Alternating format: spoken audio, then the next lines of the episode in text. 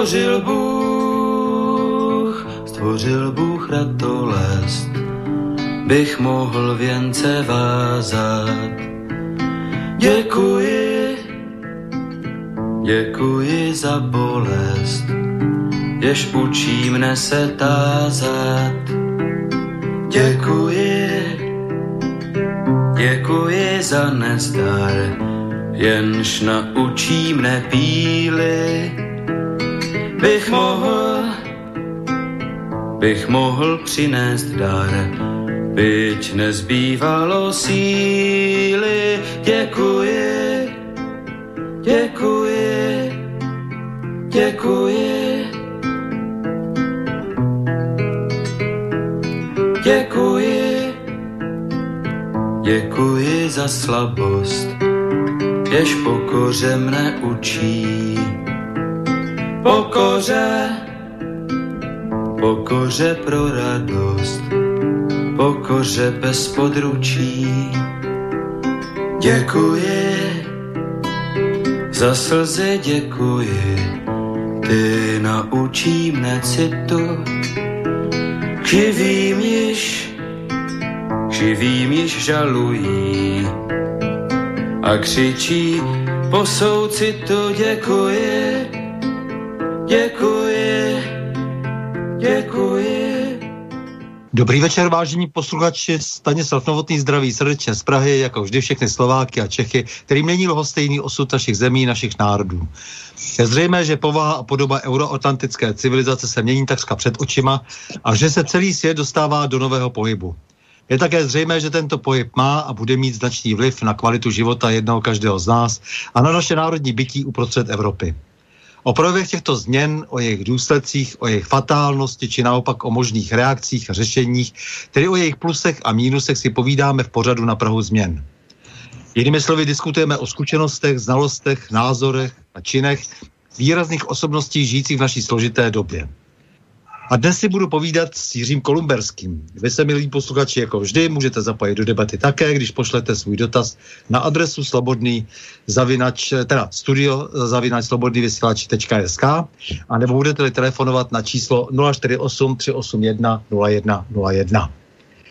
Jiří Kolumberský, vývojář v oboru sdělovací techniky, vynálezce a výrobce lékařských přístrojů pro diagnostiku a terapii. Dobrý večer, vážený Jiří, rád tě vítám na svobodné vysílači pořadu na prahu změn. Dobrý večer, Stanislave. Dobrý večer, vážení posluchači. Jsem rád, že si s vámi mohu popovídat. No, tak a začneme od toho, že jsi se narodil a ty jsi se narodil na den přesně na 340. výročí bitvy na Bílé hoře. Poznamenalo tě to nějak, nebo když si třeba no, dě, dějepisu, na to, když je, v dějepisu na to výročí eh, o tom mluvili, tak si sebou trhnul třeba, nebo co to mělo znamenat pro tebe? Čert ví. Ale v principu pro některé lidi jsem taková Bílá hora možná. Jsi Bílá hora v jakém smyslu? Že, jsi, eh, že jsou z tebe nervózní, že třeba... Uh, ano, přesně tak. Já jsem, takový, no. já jsem takový infant terrible, no. To. Že se stane něco zásadního, že se něco změní, jakmile přijdeš na scénu. Přesně tak mě to bavilo od malička. Takže jsi se narodil a potom jsi se vrhl na techniku hned? Bavila tě technika? Vůbec, ani náhodou. To je zajímavá věc docela. Když jsem byl velice malý, tak já jsem teda četl už od čtyřech let, mě to tak nějak bavilo už od, jako velice brzy, tak jsem si pročítal učebnice své maminky, která se chtěla stát lékařkou a nakonec teda na úkor mateřství teda toho zanechala. No a takže mě napřed zajímala medicína, anatomie, už jako de facto dítě. A pak jsem se brhl na další přírodní vědy, to znamená zoologii, botaniku, zeměpis. Mě to všechno bavilo. Ta technika přišla mnohem později. Dobře, ale byly to spíš přírodní vědy, to znamená, toto se dalo změřit, zvážit, je to tak? Jako Přesně ne, tak. Do těch humanitních oborů si moc neutíkal? Ani náhodou, v té době určitě ne, protože můj otec Vzhledem k okolnostem, tak jsem musel ze živnostníka stát řemeslníkem, můj dědeček také. Takže prostě u nás byla samá praxe. Hlavně jsme žili v rodinném domě, kde je neustále co dělat. A žiju do dneška v rodinném domě. Takže si neměl na růži slánu vzhledem tedy původu rodičů a vzhledem k tomu, co se odehrálo e, za šílenosti během e, té no. doby, než se vlastně narodil? No a to mě napadla taková perlička. E, když jsem skončil devítiletku a hlásil jsem se dál, tak jsem vyplňoval jakýsi dotazník a tam bylo napsáno, že jsem byl ve vlajce, jo. Což jsem, jsem ročník 1960, tak mě to už v té době vypadlo velice legrační. To. A to jako máš pocit, že to byl nějaký odraz toho, že když eh, tedy e, byli pronásledovaní tvoji předci, takže ty by si měl být aspoň ve vlajce, ještě, ještě třeba nějak v ilegální vlajce. Ale u nás ve vlajce ku podivu nikdo nebyl, protože jako, co aspoň vím podle svých rodičů, tak oni se nikde neangažovali za protektorátu, na rozdíl od jiných, který dodnes tady vládnou, samozřejmě. A to bych zase odbočoval do politiky. No, kteří to stihli za všech režimů, kteří to stihli no. vlastně za, za protektorátu, potom za komunismu a potom znovu no. se ukázalo, že jsou na správné straně barikády. Takže, no, ty jsi eh, potom ale přece jenom se začal té technice víc věnovat, eh, to znamená, šel jsi se vyučit nějakému oboru, nebo jak to, jak to bylo, nebo jsi si zase hrál s tím Merkurem a s vláčkama a tak? A... Ne. Tak Merkur nesouvisí s elektronikou, to se omlouvám. Teda. Ale je to přece jenom technika. je to technika, no ale prostě já jsem chtěl mít dobré, kvalitní rádio, abych poslouchal to zahraničí, protože přece jenom ten omezený obsah co jsem tady poslouchal, tak mi jako celkem ne. Nějak Takže jako... Byla v tom ta společenská motivace, jo? To, to, to znamená, no, že jsi si... Zvědavost, ne, to byla zvědavost po informacích, jo. Takže jsi si říkal, že, že chceš vědět víc, prostě, co se děje v tom světě, přece no, jenom, jako zajímaly tě taky vztahy. Přesně tak, mě zajímalo vlastně, co se děje, kde, možně. Německy ta tatínek mluvil perfektně, to znamená, tu Němčinu jsem tak jako se učil automaticky, že mě to bavilo. Dokonce jsem se učil v 15 letech podle obrázkové učebnice maďarsky anglicky. Bylo docela zajímavý. A naučil jsem se ku podivu. Ale teda jenom číst a psát. to je pravda. A to mi stačilo, že BBC World Service jsem potom poslouchal normálně bez problému. Jo. A maďarsky taky, jo? Do toho všeho si zvládl ještě. Maďarština se mi strašně líbí. To je krásný jazyk, samá slabika ale bohužel jsem se naučil na vojně pouze ty nadávky. To se přiznám. A patrušných slov samozřejmě taky, aby se ta věta doplnila. A takže jsi šel vlastně do té Tesly potom, kde jsi začal pracovat, tak jsi tam šel proto, že jsi měl tak trochu podvratné úmysly, protože si chtěl si sestavit ještě lepší rádio a chtěl si se podívat třeba po těch krátkých vlnách někam do Mexika a, a tak chtěl si rozumět světu. Jo, je to, je to tak, že jsi vlastně šel do té Tesly proto, aby... Ne, ne, ne, ta geneze byla mnohem složitější. Ta geneze byla mnohem složitější, protože vlastně moje maminka tak byla velice praktická žena a dostala mě do učebního oboru elektronika do koboslužby, což v té době byla tak prestižní věc, že jsem mi tato do dneška vděčen, teda, jo, protože jsem vlastně přišel tam, kde se vydělávaly peníze, což bylo pro mladého člověka před bojnou velice zajímavý. Da. Aha, to by mě vůbec nenapadlo. No, a potom ta Tesla, ta přišla až potom, protože tam samozřejmě jsem potom musel na vojnu, z vojny jsem se vrátil byl jsem v koboslužbě stále, no a pak bohužel teda, jak jsem byl takový mladický nerozvážný, tak se mi stalo to, že jsem trošku jako šlápl na kuří oko jednomu estebákovi, no a udělal jsem si povinnou půlroční kotelnu. Aha. Jo, takže ale dobře, průpravu máš, kotelna byla, to znamená... Kotelna byla, byla výborně placená, já jsem si stěžoval. Na dno, jo, šel jsem na dno, že jako, jak, jak dneska si všichni říkají, nakonec tam nebylo tak špatně, že jo. Já jsem mm. si mhm. kotelnu taky prožil, takže proč ne? no. ne, já jsem si nestěžoval, to, jako to bylo naopak, mě to, to byla taková škola života, No a potom jsem teprve šel do té Tesly hm. no a tam, se, a tam jsem pokračoval dál, jednak jsem tam studoval dálkově a tak dál a tak dál až jsem se tam dočkal toho roku 93, kdy jsem si otevřel vlastní živnost. No, takže si dělal ve, v oboru sdělovací technika, svým způsobem to trošku taky bylo malinko e, tajný, že jo? Nebo, nebo jako si pracoval na nějakých veřejných projektech, jak to tehdy bylo před tím listopadem? Takhle, tam, toho, tam, tam, tam bylo více takových proudů. Jednak tam teda poprvé vlastně, když jsem tam přišel, tak tam začal vývoj české barevné televize, uh-huh. jo, to byly ty Mánesy, Aleše, Brožíky, pak měl ještě přijít Ametist, ten už měl být jako velice modernější, ale ústřední výbor ještě rozhodl o tom, že to půjde zpátky na Oravu, kam jsem taky párkrát zajel služebně samozřejmě, takže pozdravuji bratry Slováky. No, a když skončil vývoj televize u nás, tak jsme se vrhli na SAPy 80 a SAPy 86, to byly takový český počítače. První písíčka to měly být, jo. Mm. No ale mimo toho právě, jak se to správně narazil Stando, tam se dokonce dělal takzvaný speciál v té své strašnice. Tak mě jde o to, že, že jsem potom na vnitru poznal technickou zprávu e, po listopadu a e, technická zpráva byla právě tím správným e, zázemím, e, která vlastně zprostředkovávala všem těm firmám, potom byla tím hrdlem vlastně pro to, aby státní bezpečnost pak mohla používat spravodajskou techniku. Přesně tak. A tam byla taková zajímavá věc, tam vlastně to oddělení, kde, kde to vyráběli, tak tam vlastně vyráběli pro STBáky od poslechy. Hmm. A ti dobří lidé mi prozradili, jak se takové zařízení ničí, jo. Protože když mi ukázali schéma, který byl samozřejmě přísně tajný, tak já jsem viděl, že na vstupu prostě nebyla žádná ochrana. Takže na zrušení od poslechu stačilo to, že se zakroutilo obyčejným polním telefonem a 14 dní nic nenahrávalo. Asi tak. Ale to bylo, jak si narazil na to, že právě ten speciál tam u nás skutečně byl a nebylo, nebylo to malý oddělení, bylo to větší oddělení docela. A využíval z toho, používal z toho třeba jako informaci dobrou pro přátele? Tak já jsem, já jsem byl zvídavý od jak živa, takže se mi to líbilo. Mm-hmm. Takže jsi pracoval v Tesle až eh, do převratu. Eh, do převratu si šel s velkým nadšením, dokonce sám si se pouštěl jaksi do vlastních akcí. Přesně tak. To. Já si pamatuju, když se ještě v Tesle všichni báli, vlastně tak já jsem se prohlásil za občanský fórum, to je právě plně bez problémů.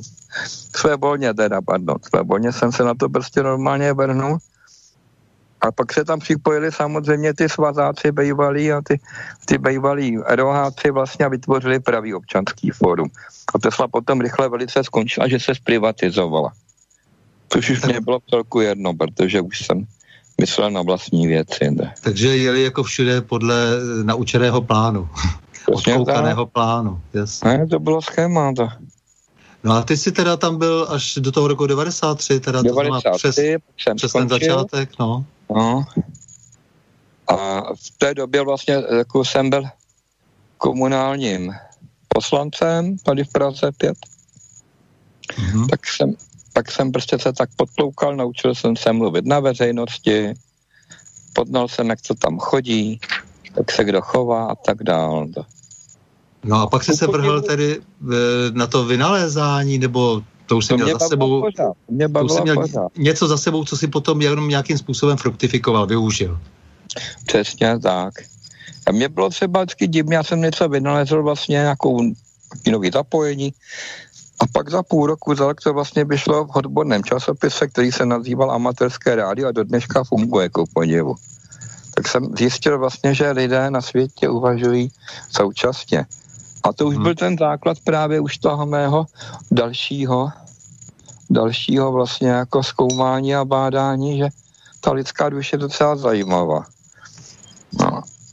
Takže si nakonec přece jenom se dostal až jako zase do, do, těch, do těch souvislostí, které by se normálně nazíraly z, to, z toho humanitárního pohledu. Dostal jsi se k té příché. Ano, tak ta psycha je velice důležitá, protože e, moje babička, dej Bůh věčnou slávu, tak ona vlastně e, měla zhoubný nádor a když jsme vždycky přijeli na chatu, tak se, tak se jí prostě, dejme tomu, jako ty věci zlepšovaly. A mě to bylo strašně divný v tom, proč ta žena, když ví, že se jí tam uleví, a že jí tam pomáhá třeba, nevím, jako placebo příklad, že jo, ta voda ze studánky, proč třeba si nevezme sebou do Prahy? A to už mi vrtal takový červík v hlavě už nějakých 12 letech třeba, 15, jo.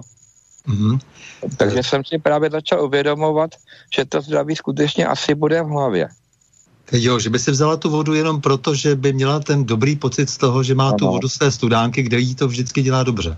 No a ten mozek potom už by tomu tělu poručil teda, aby to tělo začalo fungovat, jak má.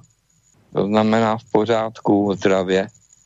A to byl, taková, to byl takový první impuls a já jsem ani příliš nevěnoval pozornost, protože okolo byla děvčata prostě a další zábavičky, ale jako, že to byla mě silně zapůsobilo, že jsem se jí na to i ptal, proč to neudělá, proč vlastně si, že já bych byl ochoten třeba i tu vozu denně vozit, vodu denně vozit, že to je kousek z loděnice u Berouna, to, jako, to nebyla žádná dálava. No a nepochopil jsem nikdy v životě, proč to nechtěla. A to byl ten první impuls a ten druhý impuls, ten začíná v tom roce 93, eh, když už jsem několik let prostě se povídal a, a mě popíjel prostě a kamarádil se s panem doktorem Janem Sedmíkem a on byl taková osvícená hlava a vyznával ty východní nauky, na akupunkturu, akupresuru a další věci. No a jak to všechno došlo dohromady potom s, tou, s tím technickým zaměřením, jak, jak ty říkáš, velmi racionálním zaměřením? To právě mě zajímalo, protože hmm. samozřejmě on teda v té době samozřejmě se tady vyráběly nějaký ty přístroje, ty akudiasty a podobný. A právě mě jako fascinovalo to, že se ta nemoc dá, nebo to zdraví, že se dá změřit. Jo, to byla, to byla ta technická vlastně část mojí duše. Jo. Mm-hmm. Že jsem si uvědomil, že to je strašně krásná věc, že nemusím měřit jenom tu baterii nebo síťový napětí nebo sílu signálu televizního či rozhlasového, ale že mohu použít vlastně ty měřící přístroje na to, abych změřil, jak ten člověk na tom je zdravotně. A co si vlastně začal měřit? E, to se měří, tomu se říká reflexní body, nebo akupunkturní body, mě, co, je tam několik prostě různých škol, jedna je Nodžierova, francouzská, druhá je ta východní, čínská a tak dále. A vlastně ten Honda Sedmík mě dovedl k tomu, že jsem vyrobil speciální sondy a tak dále. A měřilo se to, měřilo vesele. A zdalo se mi, že to je strašně úžasná věc. A pak jsme narazili na takový fenomen, on se tomu říká aurikulokardiální reflex, vynalezl to ten francouzský lékař Nodier, který žil někde ve 40. 50. letech dole v Marseille a to spočívalo v tom, že se prostě měřil posun, uh, posun pulzní vlny vlastně na zápěstí, jo? že ta vlna jakoby bylo prostě tím palpací, tím poumatem vlastně bylo cítit, že se pohybuje buď to teda jako směrem jako nahoru nebo dolů a že se dala určovat ta reakce toho pacienta na různé podněty. Akustické, optické, prostě hmatové, já nevím, tepelné, všechno možné. A mě to strašně fascinovalo a pamatuju si, jak jsem s takovou obrovskou chutí vyráběl tu sondu, která by změřila tady ty věci, aby tam u toho nemusel být ten člověk. A došel jsem k obrovskému zklamání. Investoval jsem do toho asi 50-60 tisíc, to v té době celkem bylo dost peněz a zjistil jsem, že to nefunguje, že ta vlna je pořád na stejném místě. Že to je subjektivní pocit toho, toho terapeuta, diagnostika. A to bylo pro mě teda jako zajímavé v tom, že jsem si uvědomil, že neexistuje jenom ta technika, ale mhm. že jsou nějaké věci okolo. Protože ten terapeut, když třeba to byl subjektivní věm, ten posup té uh, pulzní vlny, dokázal správně diagnostikovat. Jo, takže to byly takový postupný, různý, nenápadný impulzy, který mě dovedly k tomu, co dělám teď. Mm-hmm. A teda doktor Sedmík léčil a ty jsi to zkoušel měřit, teď říkáš, že to byl subjektivní, jenom jako jeho dojem, takže to moc měřit nešlo, nebo kam jsi se dostal vlastně v tom výzkumu? No, dostal jsem se vlastně k tomu, že to je skutečně v hlavě. Mm-hmm. A toho se držím a to se už budu držet pořád. Takže no. ta, ten tehdejší výzkum eh, došel do nějakého bodu, tam si říkal, ano, tohle je uzavřená kapitola a kam si šel dál teda? No potom mě samozřejmě zajímalo teda, tak je to doopravdy, jo. Což, což, je, ta, což je taková ta věc někde za, to, za tou kulisou prostě schovaná. Samozřejmě jako tady v té době ještě literatura nebyla moc, to se, to se tady překládaly různý škváry prostě, že jo, a takový. To ještě to nefungovalo tak dobře. Až potom v roce 2000 se objevil pan eh, Mirza Karim Sanulakovič Norbekov a ten prostě, ten mě skutečně rozsvítil hlavu. Protože já jsem od malička vlastně viděl špatně že jsem nosil brýle vlastně. Já jsem se za ně styděl jako dítě, takže jsem je nosil až těch vyšších ročnících, když jsem skutečně na tu tabuli neviděl. Na vojně prostě a tak, no a pokud jsem je nosil pořád. A mě to upokutalo, protože jsem šel e, na IP Pavlova, tam jsem koukal, tam je nějaká taková u Jodyho taková ezoterická prodejna. Ano. Já jsem tam náhodou úplně zabloudil, protože ta ezoterika mě nikdy nelákala moc. A vidím tam tu knihu, tak jsem si ji koupil. Já jsem si ji přečetl jednou, dvakrát, třikrát, čtyřikrát, pětkrát. Byl jsem strašně nadšený, ale strašně. Jsem si říkal, teď já vlastně mám všechno před sebou, teď já dokážu všechno. Já dokážu zahladit veškeré jizvy, já si dokážu spravit oči, prostě klouby, jakýkoliv orgán v těle se mi porouchá. Byl jsem úplně nadšený. Eh, takže po doktoru Sedmíkovi prostě to byl druhý takový, dá se říct, guru, eh, no. ten, Eh, Mirza Karim eh, Norbekov, eh, no. uzbecký učitel alternativní medicíny, který teď pořádá semináře, nebo od té doby pořádá semináře o tom, jak se cítit šťastně, jak žít zdravým životem a to tě, to tě teda tehdy oslovilo a inspirovalo tě potom v té další práci, v tom dalším svěřování. Ale co tě vlastně živilo v té době? Jestli, jestli že jsi zjistil, že to, co jsi začal dělat, že, že je stále, tak trochu ve slepé ulici? No, ne, stále, stále jsem pracoval s tou elektronikou, ta elektronika mm. prostě to je taková nosná nit, jo. To vždycky mm. každému říkám, kdyby prostě jsem přišli nějaký odbrojenci, popadli mě Jirku Kolumberského, aby hodili z letadla někde prostě v Keni nebo v Kongu, tak já tam prostě vylezu a ukážu těm místním eh, černochům prostě, že jim umím spravit tranzistorák, prostě lampičku, cokoliv asi tak. Jasně, jo. jasně. Takže jsi prostě dělal takové velmi praktické činnosti, ale no. tady si zjistil, že, že, že tudy cesta úplně nevede, že tady nezměříš vlastně to, co eh, ten akupresurista, akupunkturista no. dělá, ty výsledky si nedokázal úplně exaktně změřit a vysvětlit. A takže tě potom oslovil ten Uzbek ten Norbekov. Přesně, přesně tak, pan Norbekov prostě, Norbekovova řeč byla taková, eh, které jsem rozuměl. Jo. Dobře víš sám, Stando, že přece jenom, když někdo ti něco vysvětluje a ty mu rozumíš, tak hmm. je to nejlepší, co to může být. Jo. Jasně. Jo. Protože Takže, třeba těmi jste... brýlemi se zabýval pan Bates, jo, a pan Bates no. se tím zabýval někdy koncem 20. let, 30. letech ve Spojených státech. A jako samozřejmě jako to chápu, všechno se tam ono jako říká, je to funkční, ale ten Norbekov tomu dal tu duši právě. Takže ty si vlastně prohlédl doslova, to, to znamená, že jsi viděl fyzicky a zároveň to, to bylo jakési duchovní nazření, nebo jak to vysvětlit, jako to, co se no. ti stalo, eh, když tady začneme od toho zraku, to mě zajímá. No, ne takhle, jsem to ještě nedopověděl, to znamená, jsem tu knihu desetkrát přečetl uh-huh. a stále jsem viděl velice špatně, jo.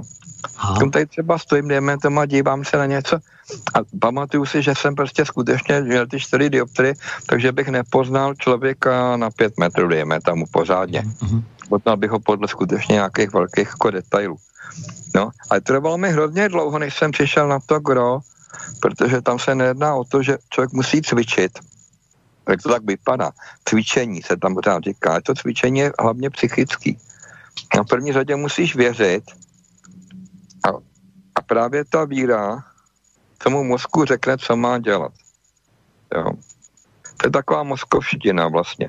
Kdo se se svým mozkem nedokáže domluvit, tak má smůlu, tak ten mozek si dělá podle svého, jak je naučen, že jo. Mm-hmm. Tam je ještě problém jediný v tom, že vlastně lidé nechápou jednu věc, že mají v hlavách nějaký program, který jim tam bloží jednak geny, jednak epigenetika, jednak rodiče a další autority a musí s tím umět pracovat.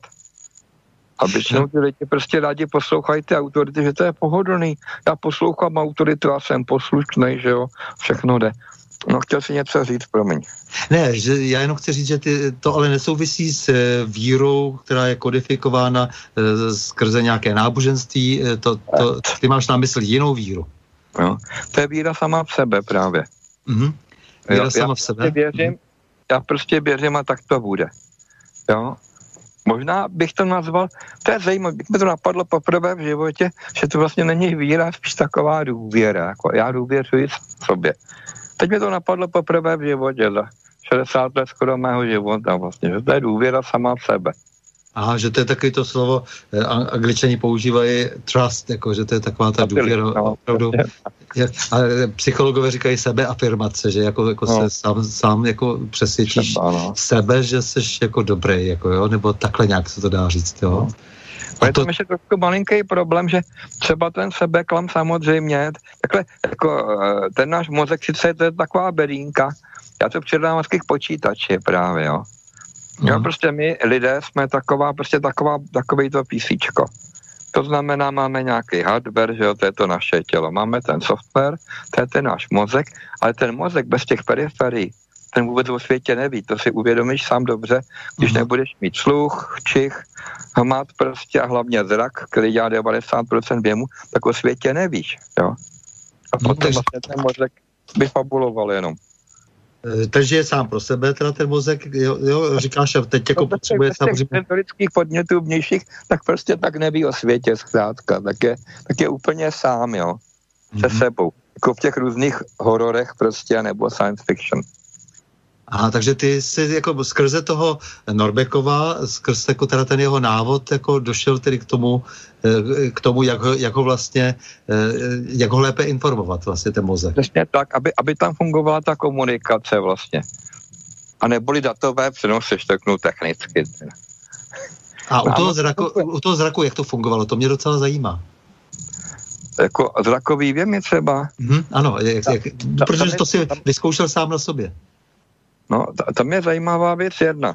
E, zrakových věmů sice přijímáme skoro 90%, a je to děsně individuální věc, což je pro nás štěstí pro lidi, protože kdyby to jaksi fungovalo nějak víc obecně, tak bych to mohli různý skupiny zneužívat samozřejmě, že ovlivňování třeba širokých mas, jo.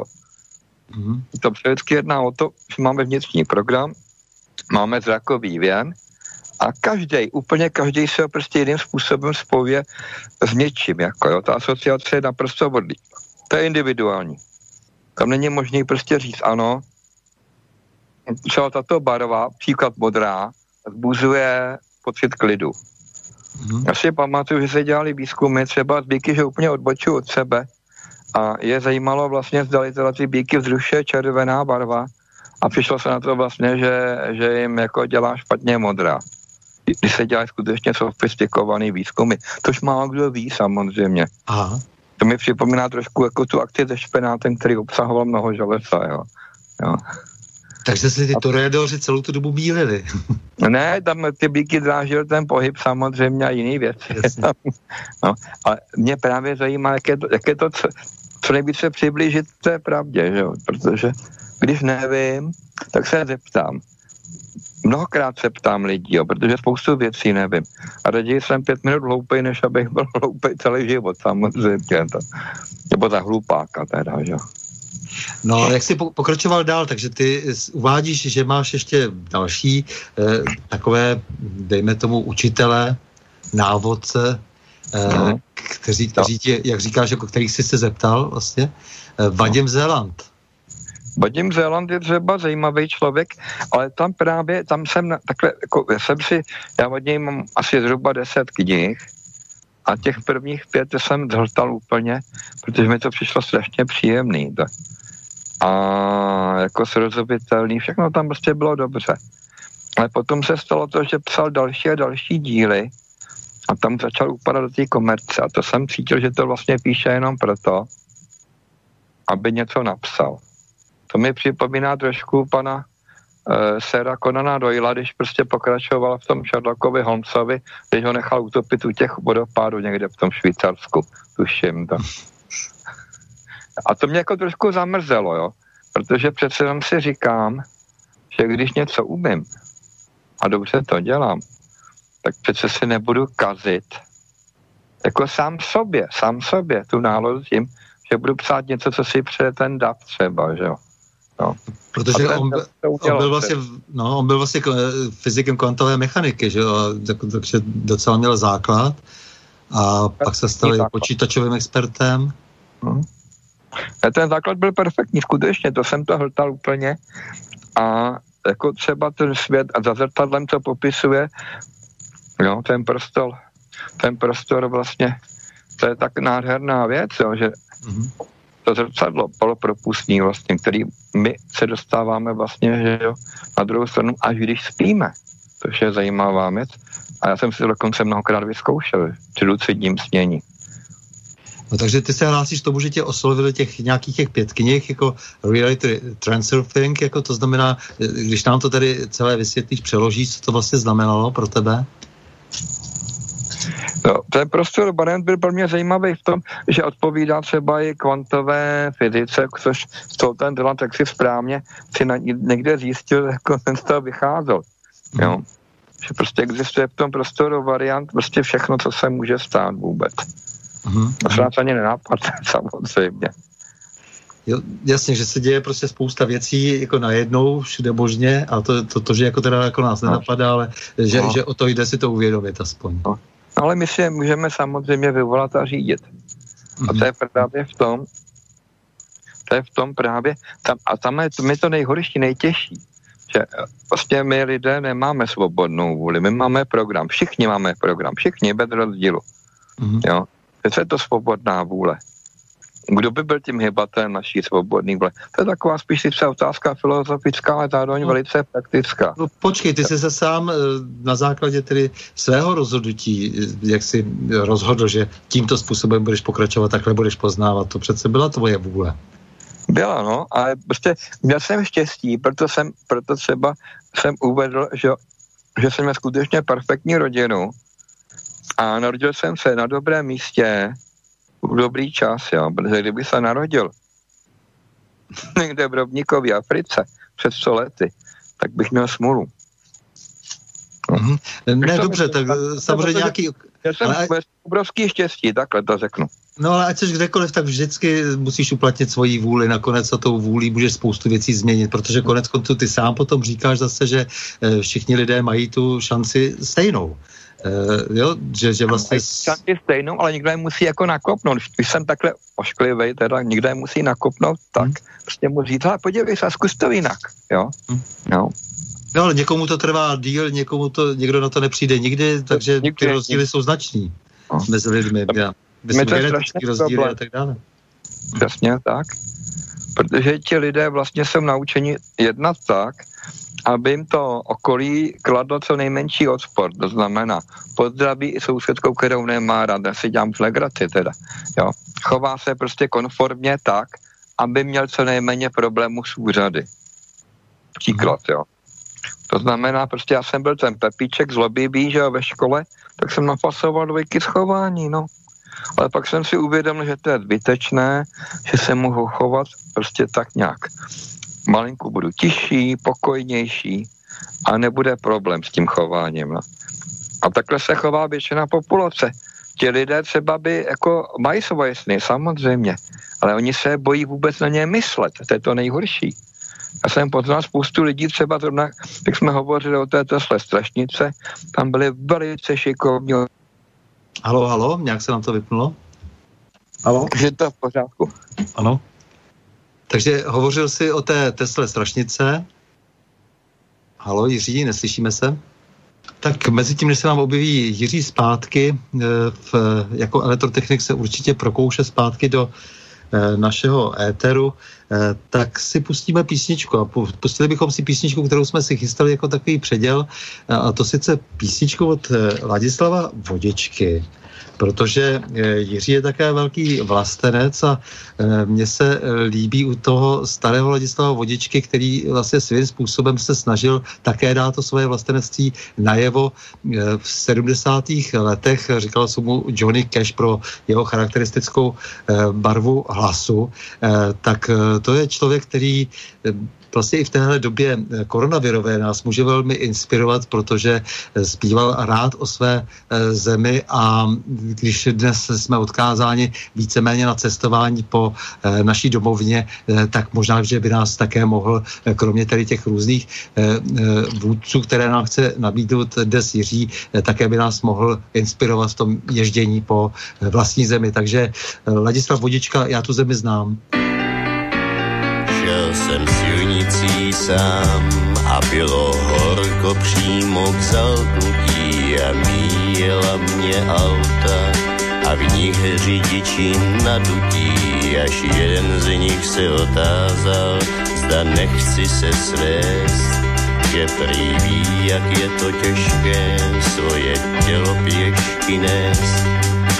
Vychloubal se kolik měst, už projel s autem svým, řekl jsem příteli, já tuhle zemi neznám o nic míň.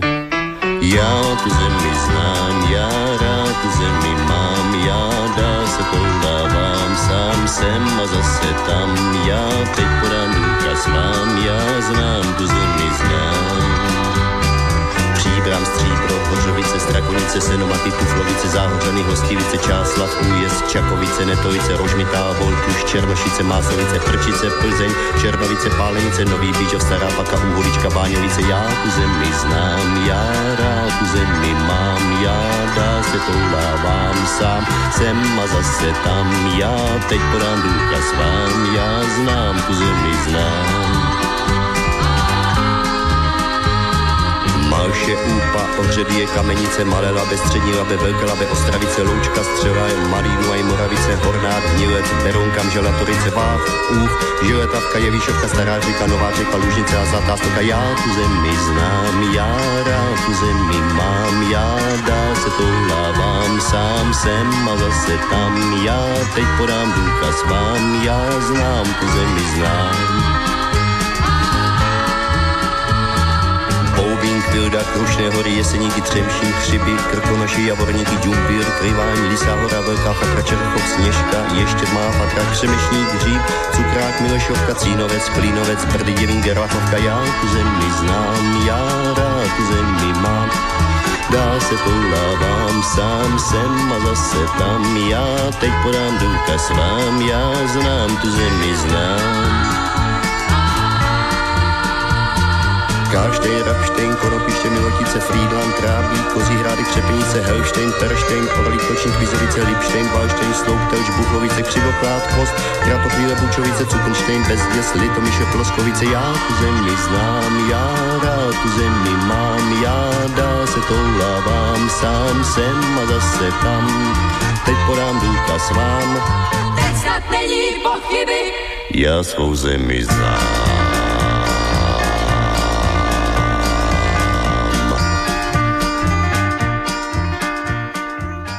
Tak vážení milí posluchači, to byl Jiří Vodička, eh, člověk, který eh, začínal v semaforu, zpěvák s velmi charakteristickým hlasem, který rád zpíval o své zemi, eh, tak jako se k ní hlásí náš dnešní host na Prahu změn Jirka Kolumberský.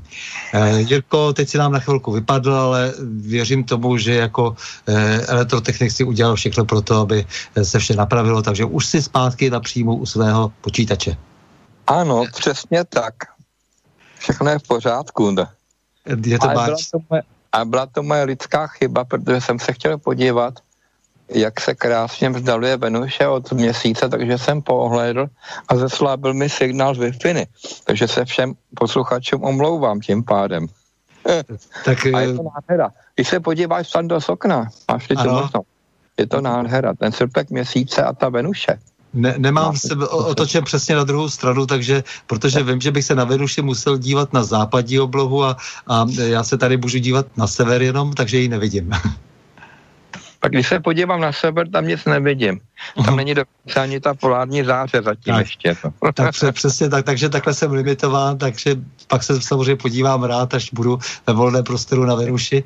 A rád se na ní dívám každý večer, ale nicméně, prosím tě, pokračujeme dál, takže ty si nejenom teda měl, měl tu možnost, jak si nějak prohlédnout, protože jsi se dostal do toho stavu, kdy si použil tu vůli, já zase trvám na tom, že opravdu to svobodnou vůli v tomto smyslu máme, že můžeme být myčlíní a, a můžeme být depresivní a nejsme ochotni co si v sobě zlomit, že vždy tam je ten prostor pro tu vůli. Zároveň si uvědomuji, že každý má jiné, také jiné dispozice, že je to taky takhle. Takže já bych tak úplně na tu stejnost eh, lidí nesázel, ale dejme tomu, že to je něco, co, co určitě používat nějakým způsobem můžeme.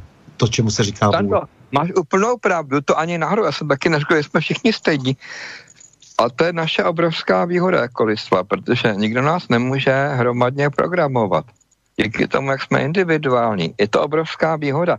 Když občas narazím na nějakou konspirační teorii, že nás někdo programuje ze Spojených států a nevím, uh, z Japonska, to už je jedno, tak vím, že to není pravda, protože to nelze. Mm-hmm. Takhle, kdyby to, kdyby, to, kdyby to fungovalo, tak se to používá asi tak, a to nefunguje. Za prvé, jsou lidé takzvaní spící, to beru, beru teda svého mistra, teda pana Nurbekova, pak jsou lidé probuzení. Ten člověk, když se probudí z toho spánku, když začne skutečně ten svět vidět, jaký je, v životě by ho nenapadlo, aby, něko, aby pro někoho dělal e, za peníze třeba, pro nějakou hloupou vládu, si dělá pro sebe, že? Aby, aby byl v pořádku, aby se dal dozvídal nové a nové věci. To znamená, nehrozí to, a vím, že to hodně lidí zklamu, kteří věří těm konspiračním teoriím, prostě není to možné, jo. Lidi se do určitý míry ovlivňovat dají, samozřejmě. Zkoušeli si to třeba Číňané, že jo, za korejské války, když e, zajali spoustu Američanů a pomocí postupné změny sebepojetí prostě z nich vychovali perfektní komunisty. Jo. Dnešní demokraty teda ve Spojených státech. To je zajímavá věc, to se jim povedlo ale neprogramovali takovým způsobem, aby skutečně z nich vytvořili roboty. Ta mhm. lidská individualita je taková, že se musí ke každému přistupovat individuálně. To je zajímavá věc docela.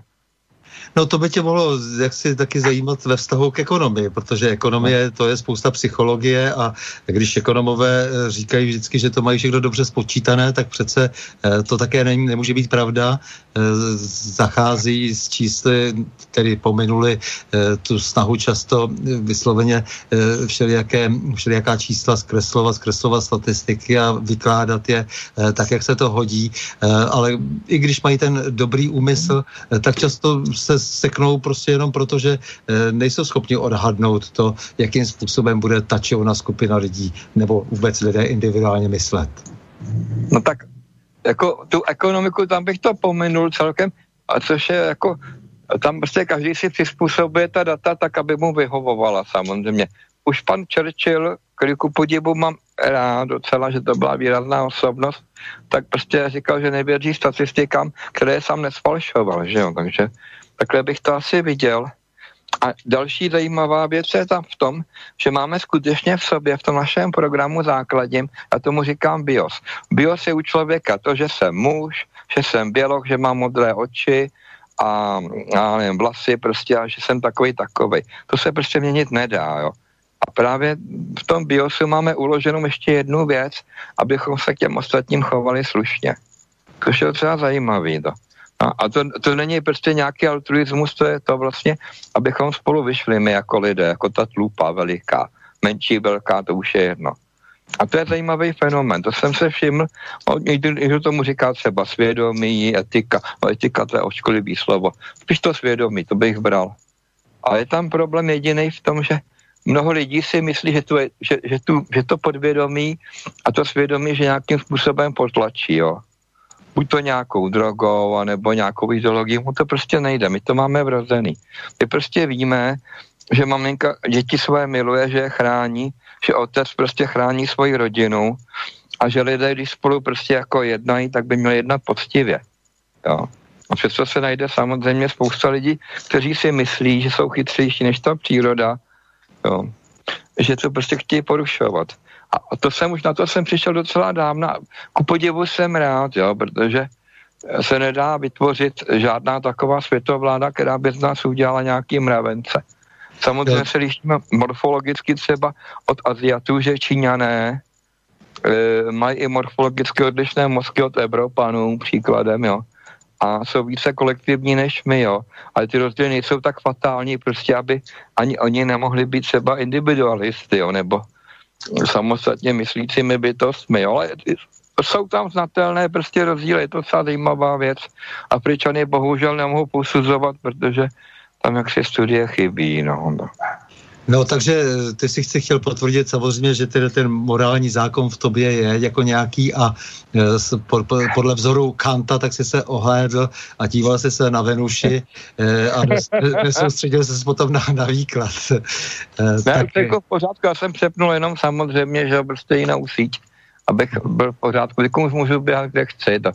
Ale mě napadlo, tak eh, eh, Kant samozřejmě na, na to, jaké měl technické možnosti, tak byl podle mě geniální mezi námi, ale to je jedno. V No, principu, tak to, to, já, bych chtěl velké, já bych chtěl tedy velké výhrady a to nechme na jinou debatu. ne, ale jako, jako podivu byl dobrý pozorovatel, vem to čert. Jo. Určitě.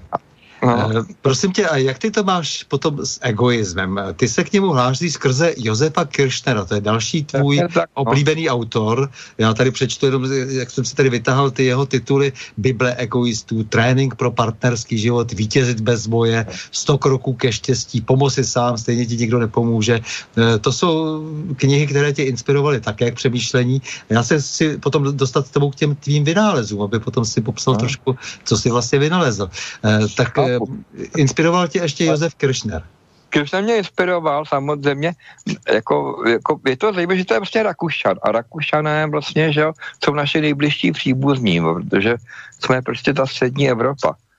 Jako můj ideál je prostě, kdyby jdeme tam od toho Bavorska vlastně až, až eh, po, po ty východní pusty v Maďarsku vlastně byla taková, taková příjemná, taková mnohozem tady vlastně, kde by teda, že, protože máme společnou historii a jsme ku podivu, a jsem teda samozřejmě eh, nepraktikující, ale jako katolictví samozřejmě je nám společné všem těm zemím, jo. Včetně těch Maďarů.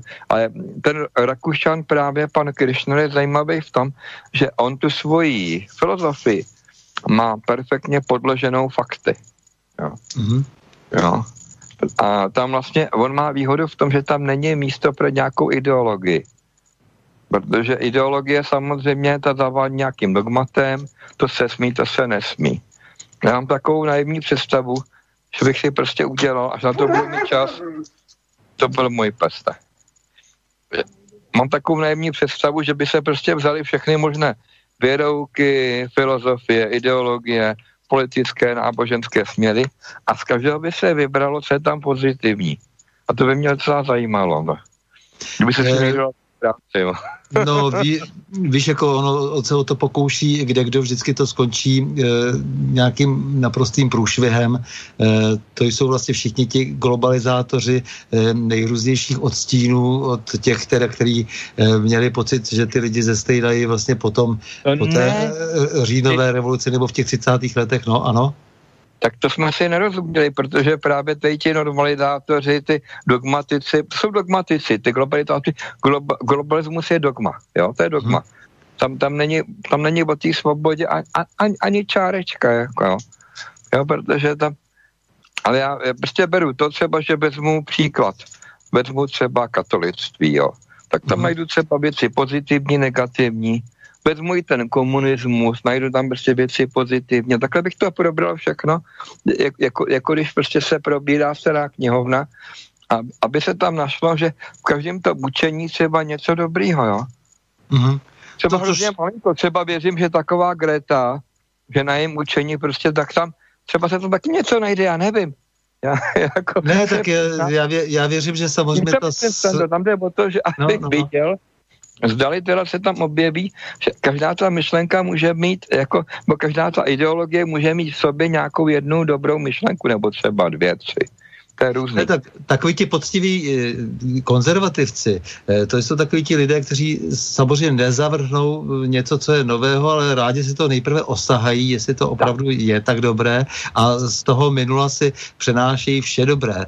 Jak si takový ti lidé, kteří opatrně zkoumají nějakou, nějakou modernitu, tak takový přístup, přístup se mi zdá docela logický a správný. No, no takhle přibližně uvažuji já právě, protože si říkám, že nejhorší je dogma prostě. Když já řeknu, já nebudu mluvit s komunisty, jo. A to už je problém, protože vlastně si to musím taky zdůvodnit. Jo. No a jak ti ladí ta slova dohromady, tedy ten egoismus a svědomí třeba, protože o tom si před chvilkou mluvil, že tedy každý nakonec má v sobě to svědomí. A dobrý program. Zároveň říkáš, jak si podle toho Kiršnera, že Aha. se řídíš eh, vlastně svým egoismem, ale samozřejmě vždycky musíš potom narazit, každé ego někde narazí. Eh, To znamená, že když egoista se snaží jak si dělat všechno jenom eh, proto, aby on sám, jak si z toho měl profit a příjemno, tak eh, pak má vždycky někde nějaké limity. Ty limity jsou vynucené. Ne, ne, ne, Stando, to si možná, promiň, a to si možná jako docela špatně pochopil. Tam prostě ten egoismus nespočívá v tom, že byl prostě takový ten sobecký rozmazlený pracek. Mm-hmm. všechno pro sebe, to ani náhodou. Ten egoista je prostě logický a racionálně uvažující člověk. A když někým uzavírá nějaký pakt, jo, včetně partnerského, obchodního, pracovního, to vždycky prostě uvažuje tak, aby to vydrželo co nejdéle, to znamená, aby to bylo pro obě strany maximálně výhodné. Takže ne ten egoista, on ten egoismus má takový pejorativní nádech, prostě on je egoista, jo. On myslí jenom na sebe. A to, to, jako kdyby takhle ty lidi fungovali samozřejmě, že tak by to nešlo. Jo. Protože když uzavírám s tebou třeba určitý pakt, tak musí to být, musí to být uh, prospěšné pro obě strany, pro tebe i pro mě.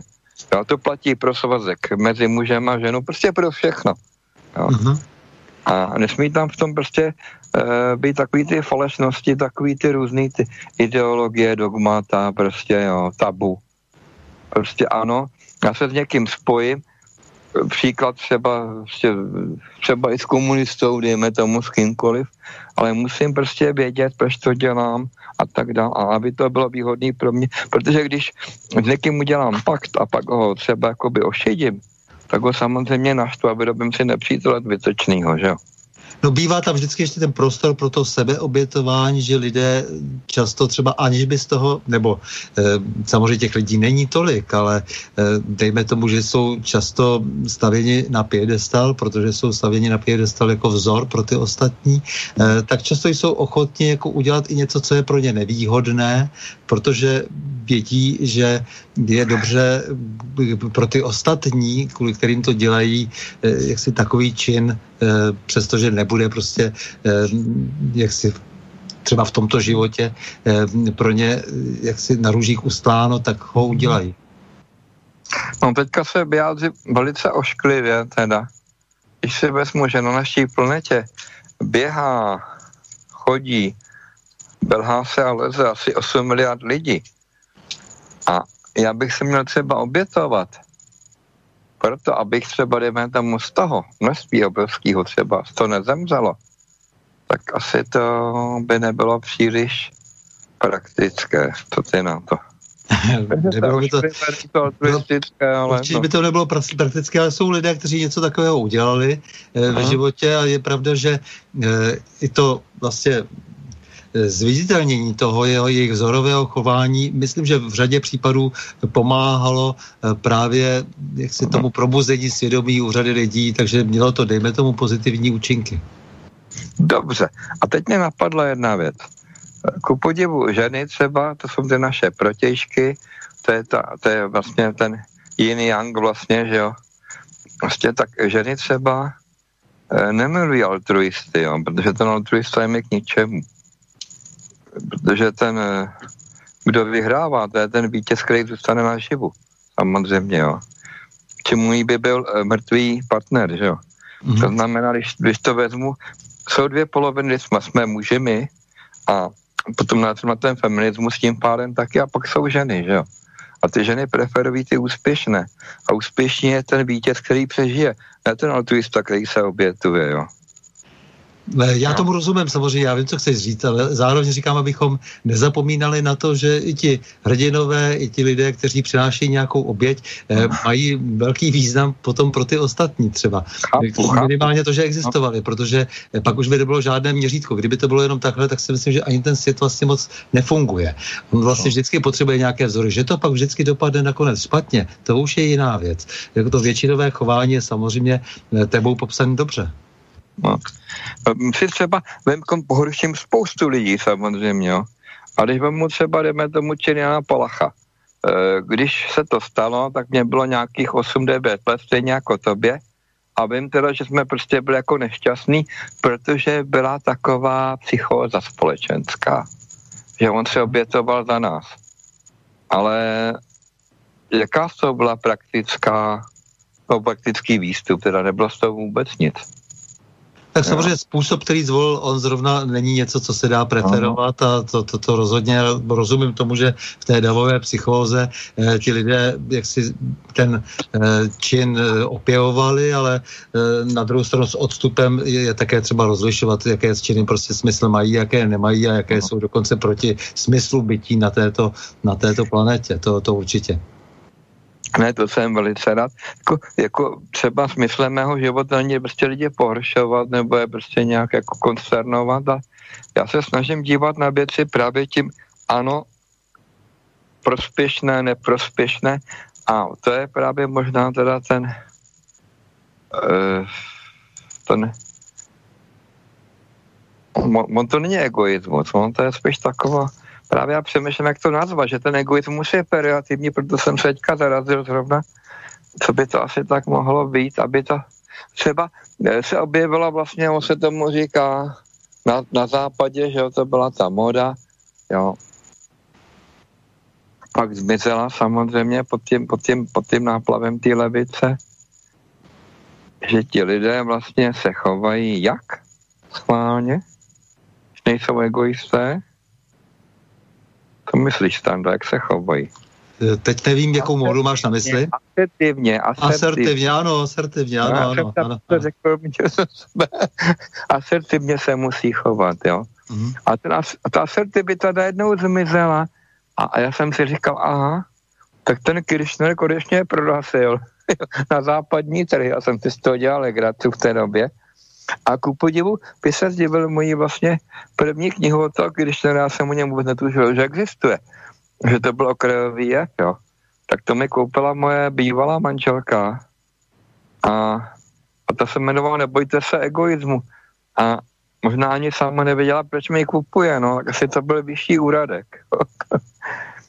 a právě ta asertivita, to vlastně to je to logické myšlení.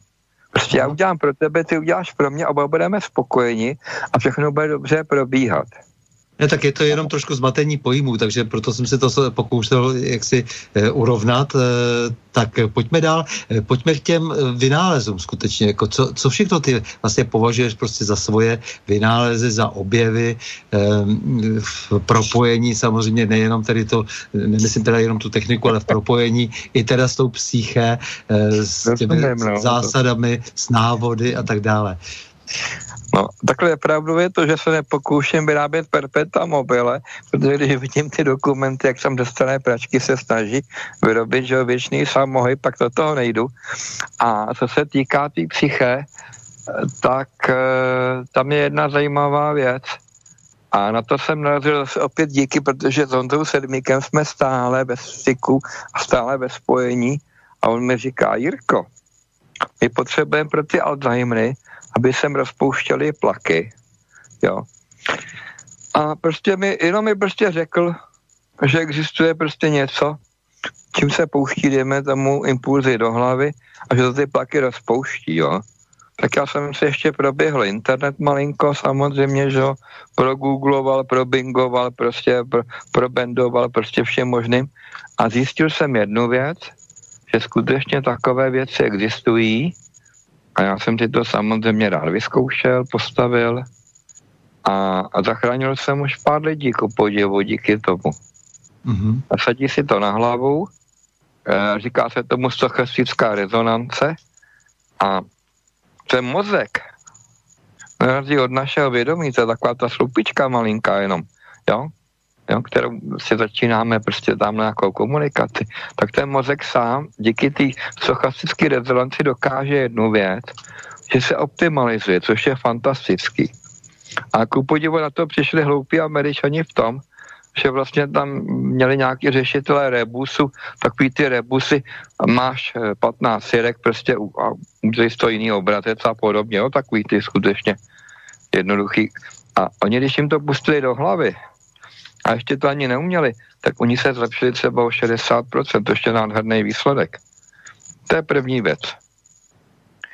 Takže prostě jsem pochopil to, že ten mozek, když dostane správný impuls, když už hold nemá ten člověk ten program v hlavě, že, by, že by ho usměrňoval vědomě, takže dá se na to působit i technicky. Já tomu říkám pracovně magická přilba, ale to jsem nevymyslel já, to vymyslel někdo kde si, kde si, prostě ani nevěděl, proč to tam píše, jo.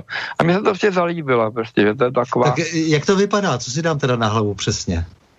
Eh, na hlavu si dáš do, takhle do oblasti spánků, mm. vlastně si dáš dvě elektrody. Já ano. jsem to dokonce vymyslel tak, aby to nepůsobilo příliš rušivě, že aby tady neběhali prostě takový ty lidi s těma, s těma páskama okolo hlavy, jako když se měří klasicky EK, EEG vlastně, že takže si dají sluchátka, tak ty sluchátka jako by si posunuli sluší jenom na ty spánky. No a tam, a tam jsou vodivé plochy a tam se vlastně, tam probíhá ta stimulace. A ten přístroj je šikovný v tom, že se samozřejmě dá naprogramovat přes internet vlastně, že jo, tam si každý zvolí, co potřebuje a ono to funguje. A mně se to líbí v tom vlastně, že to, že to, pomáhá mně, to je samozřejmě, abych to nevyráběl, ale že to pomohlo spousta lidem, kteří měli třeba devastovaný mozky hrozným způsobem, že už byli teda na hranici debility, dalo by se říct. To mi udělalo veliký potěšení, to jsem skutečně kvitoval s povděkem, Počkej, no. takže za tebou přišel třeba nějaký oligofrenik. Eh, no to přišla spíš jeho žena. Třeba jeho žena přišla, ano, ano. On sám už by na to skoro nepřišel, ne, promiň, že jsem tak upřímný. Jasně, byl, byl na tom prostě tak, že, že, že samozřejmě no. se, no, je, není, to... není své právní, to znamená, přišla no. prostě ta žena, eh, no.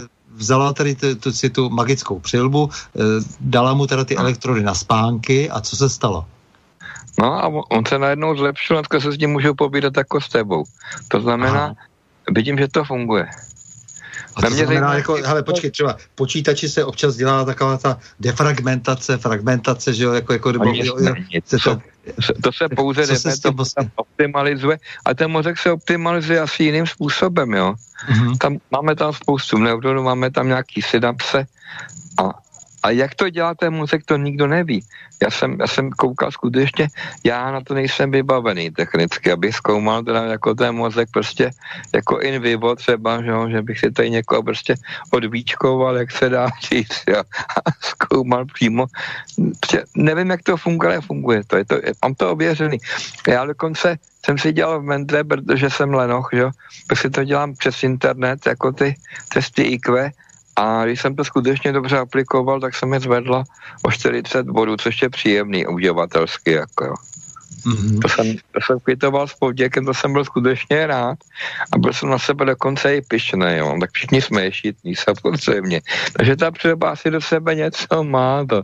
A jak jsi a k tomu došel, prosím tě, jako pokus, to, uh, omyl a takhle, jako nebo, nebo jak? Tak, první, byl, první byl samozřejmě ten Honza Sedmík, který říkal, že to rozpouští ty plaky, což mi přišlo trošku takový malinko nepříliš uh, nepříliš pravděpodobný. Ale podíval jsem se na to jen tak prostě, protože eh, dobře víme všichni, že tady existují takzvaný psychovolkmeny. Mm-hmm. A já mám proto takový ošklivý název, já tomu říkám mozkový masturbátor. Samozřejmě jsem si to vyrobil, jak mi to prostě bylo na trhu, tak jsem si to postavil, abych to nemusel kupovat. V té době to stálo nějakých asi 20 tisíc třeba, že? A zjistil jsem vlastně, že mi to pouze obluzuje že to nic nevyrábí novýho. Takže to jsem byl skeptický k těm magickým přilbám, že jo, prostě těch Američanů. A přišel jsem, že ta stochastická rezonance má výhodu v tom, že právě to je stochastický jev a tím pádem tam není ta frekvence žádná a ten mozek si vybere, jako když si rádio vybírá svoje stanice, vlastně když mladíš, jo, tak si prostě vybere tu svoji frekvenci, kterou potřebuje a na té frekvenci pracuje a na té frekvenci ten mozek optimalizuje. Takže je to fantastická věc a velice jednoduchá přitom. A máš na to nějaké reference, dejme tomu i z toho eh, takového to přísně vědeckého světa? Já jsem to nikdo nepublikoval, protože jak už jsem se zmínil jednou dneska na začátku, když prostě jsem něco vymyslel, tak se to objevilo během roka v amatérském rádiu, takže počítám, že i to se stane, že během třeba toho roku se to objeví v nějakém vědeckém časopise, to samé, co dělám já, akorát, že se s někdo dá tu práci, to napíše. No, jako já mám takovou trošku filozofii životní v tom, že když něco umím, tak to dělám když to umím méně, tak o tom píšu, když to neumím vůbec, tak o tom učím, jo. Ale to se omlouvám všem posluchačům samozřejmě, to, je, to už je takový cynismus vyloženě. To je z toho egoismu. Mm-hmm. Dobře, co dál? Takže to, to, to je jedna věc, jako ty toho máš mnohem víc samozřejmě. Co, co dál teraz si považuješ za takový svůj majstrštyk, dejme tomu? Já vím, že potom jsou to taková, ta, k tomu se určitě ještě dostaneme, eh, ta koloidní stříbra, zlato, měď a tak dále, ale co ještě no. za, jak, jako z těch eh, speciálních přístrojů e, lékařských, zdravotních pro terapii? No takhle, tam jsou samozřejmě věci, které se týkají dalo by se říct, takové nevědomé, nevědomé stimulace. A třeba takový příklad vlastně, když se na něco díváš, tak vidíš třeba barvu červenou, zelenou, modrou. No a existují techniky vlastně, abys viděl nejen tu barvu, ale pomocí takzvané smyslové syntézie nebo sen, senzorické vlastně tak najednou vnímáš úplně třeba něco jiného, jo. Mm-hmm. A to mě taky zajímalo, protože mě to fascinovalo, že to není samozřejmě domenou jen narkomanů, že jo. Ta, ta smyslová syntézie se projevuje třeba u těch uživatelů těch psychodelických drog, jako je LSD a podobně. Ale mě zajímalo vlastně, jak to využít třeba k učení a motivace a paměti, jo. Že spousta lidí samozřejmě má hod v hlavě špatný program, to si přiznejme, jo. Kdo v různých poměrech třeba, a nebo měl teda rodiče, bohužel teda kteří nepreferovali znalosti a vědomosti, tak prostě celý život si to nese sebou. A já ho nepřesvědčím. Já ho nepřesvědčím prostě, že, že vzdělání má nějakou cenu. Mm-hmm. Proto mě to zajímalo. Jak lze do, ten, do toho programu vstoupit, aby ten člověk vlastně jako měl tu chuť. No a výsledek? No, no výsledek samozřejmě tady je, ale ku podivu nebýt těch Číňanů, jak jsem je tady jednou zmínil už v korejské válce v roce 53, tak bych tomu ani nevěřil, že to jde. Ale oni to dokázali, samozřejmě. Já vím, třeba se budu opakovat, že to říkalo spousta lidí přede mnou, ale to byla taková zajímavá věc. Číňani vlastně provedli velkou ofenzivu směrem na jich a zajeli asi tam 10-20 tisíc Američanů, to je jedno. A tam je navedli do těch svých táborů, oni je tam netýrali, oni je tam prostě nemučili, nezabíjeli, prostě tam nechali v těch vodácích vejt. No a prostě taky někoho z nich zavolali k sobě, že na, na ten svůj štáb nějaký tam, na to táborový vedení. Tam se ho zeptali, jak se, jak, jak se jmenuje, jak se má, tak. On byl naučený jako voják, prostě, takže udal své jméno a hodnost a mlčel, že jo. No a oni mu řekl, no, tak to my vám dáme tady že že navíc. A že si tam nedobušírovali, to bylo jasné samozřejmě, že jo, protože tam, tam byla bída všude, to bylo těsně po válce. No, tak a řekli mu, co myslíte, pane Johne? Je v Americe všechno v pořádku? A ten John řekl, no, no není. A oni řekli, no vidíš, tak tam to i podepište. A on, protože prostě jako si zatím stál, že viděl, že je tam všechno v pořádku, jak to podepsal. Jakmile to podepsal, oni to vyhlásili táborem v rozhlase, on dostal nějakou to že navíc a vrátil se na barák mezi ty ostatní a ty mu řekli, ty jsi vlastně zrádce, ty kolaboruješ s nepřítelem. Že? No a ten američan najednou začal přemýšlet tak, že mu byli ty Číňani příjemnější, že ty mu neubližovali, no od jeho kamarádů, bývalých a kolegů, který mu nadávají do zrádců, že jo. Mm. A takhle funguje změna sebepojetí právě.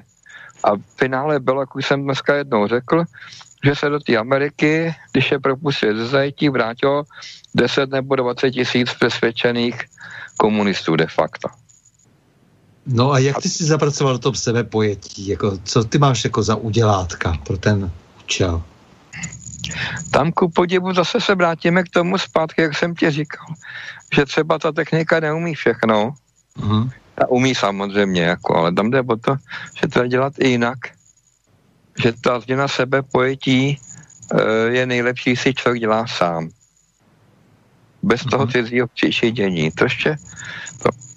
A opět se vracím k tomu Norbekovovi, kterým jsme začínali pomalu, uh-huh.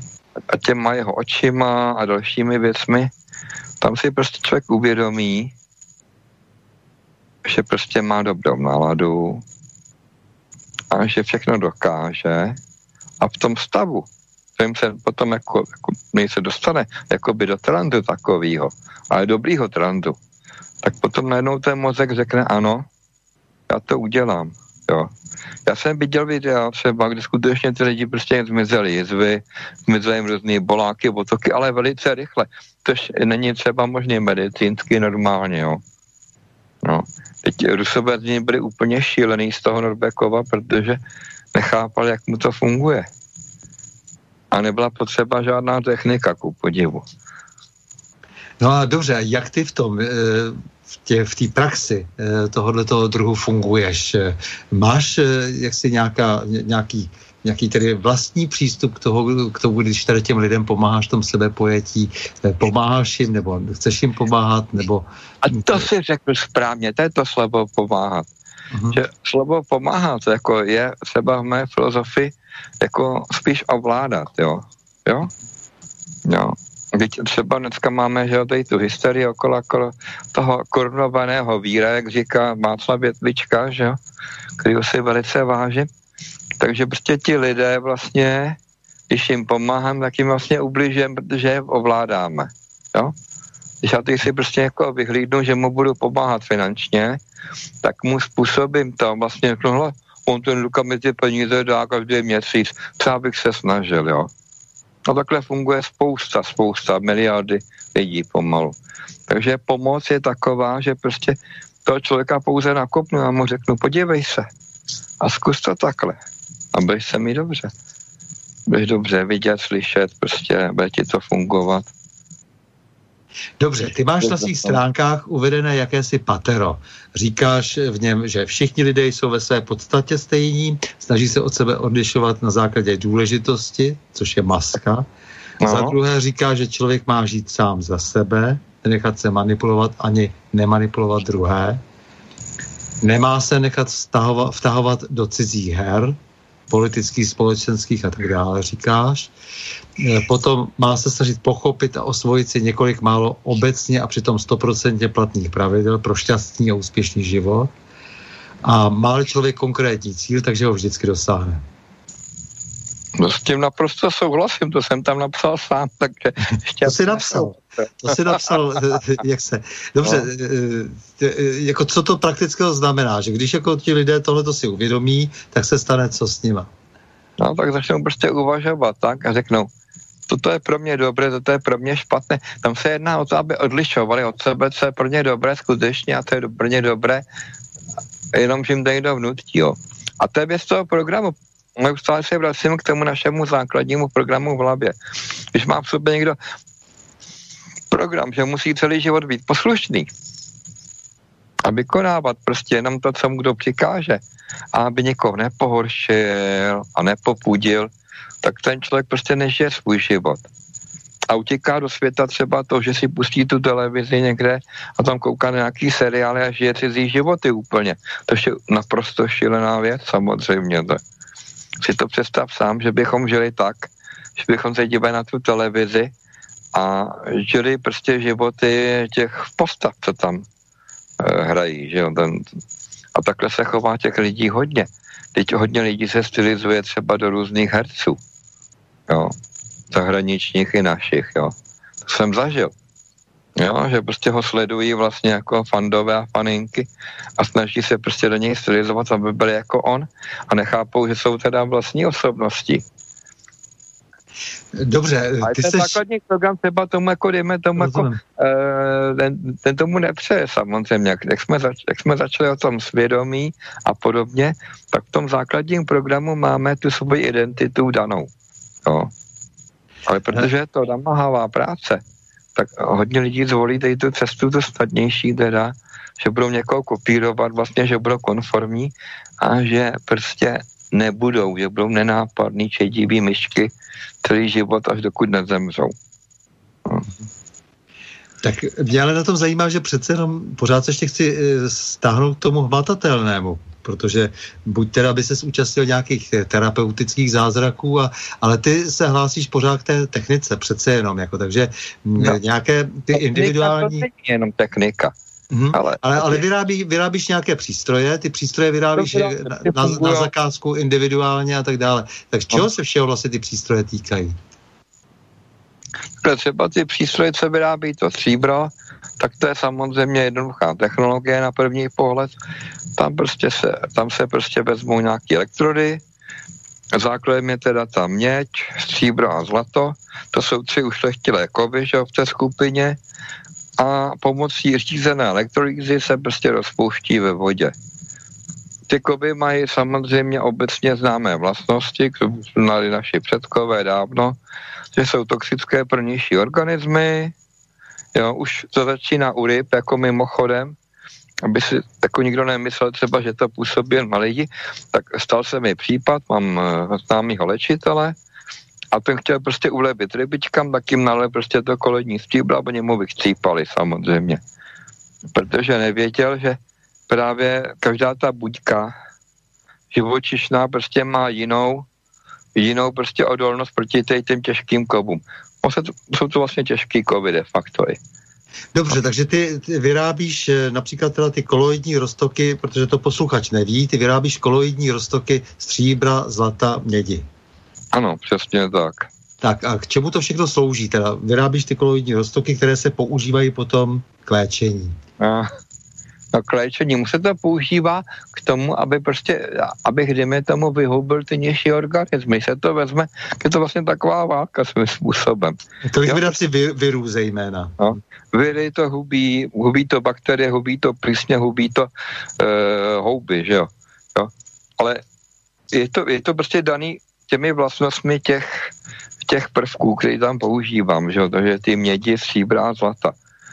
A je zajímavá věc jedna, že, no, ta, že tady ta vlastnost je obecně známá samozřejmě, proto se třeba dávalo do studní, se dávalo třeba velice malé množství toho stříbra ve formě takzvaného sagenu, což byl prostor dusičného stříbrného, velice, velice, velice decentní, jo, to to bylo nějaký jedno, dvě procenta prostě v toho roztoku v tom, takže e, tam ne, nemohla nastat nějaká toxicita a podobně pro ty lidi.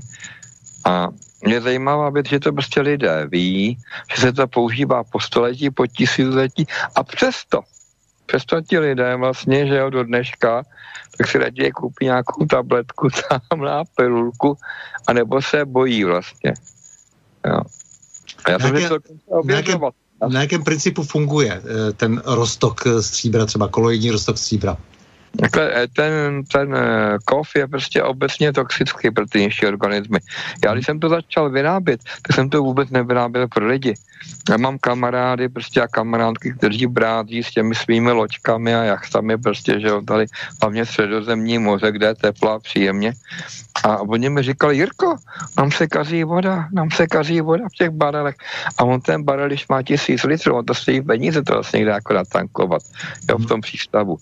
Tak jsem, tak jsem vymyslel takový krabičky, vlastně, který má 20 let, jo, s tím si vyrobil litr toho stříbra koledního, to tam přidal do toho kontejneru a byla jistota, že prostě se mu to neskazí, ta voda. A bylo to vlastně ředění jedna ku tisíci, což je fantastický. Jo? Ale já jsem vycházel teda samozřejmě z praxe, že naši prostě, že jo, předkové současníci to používají na čištění studní. Jo? A nevěřil jsem to sepsal na internet prostě. Ale potom jsem potkal lidi, kteří měli problémy zdravotní.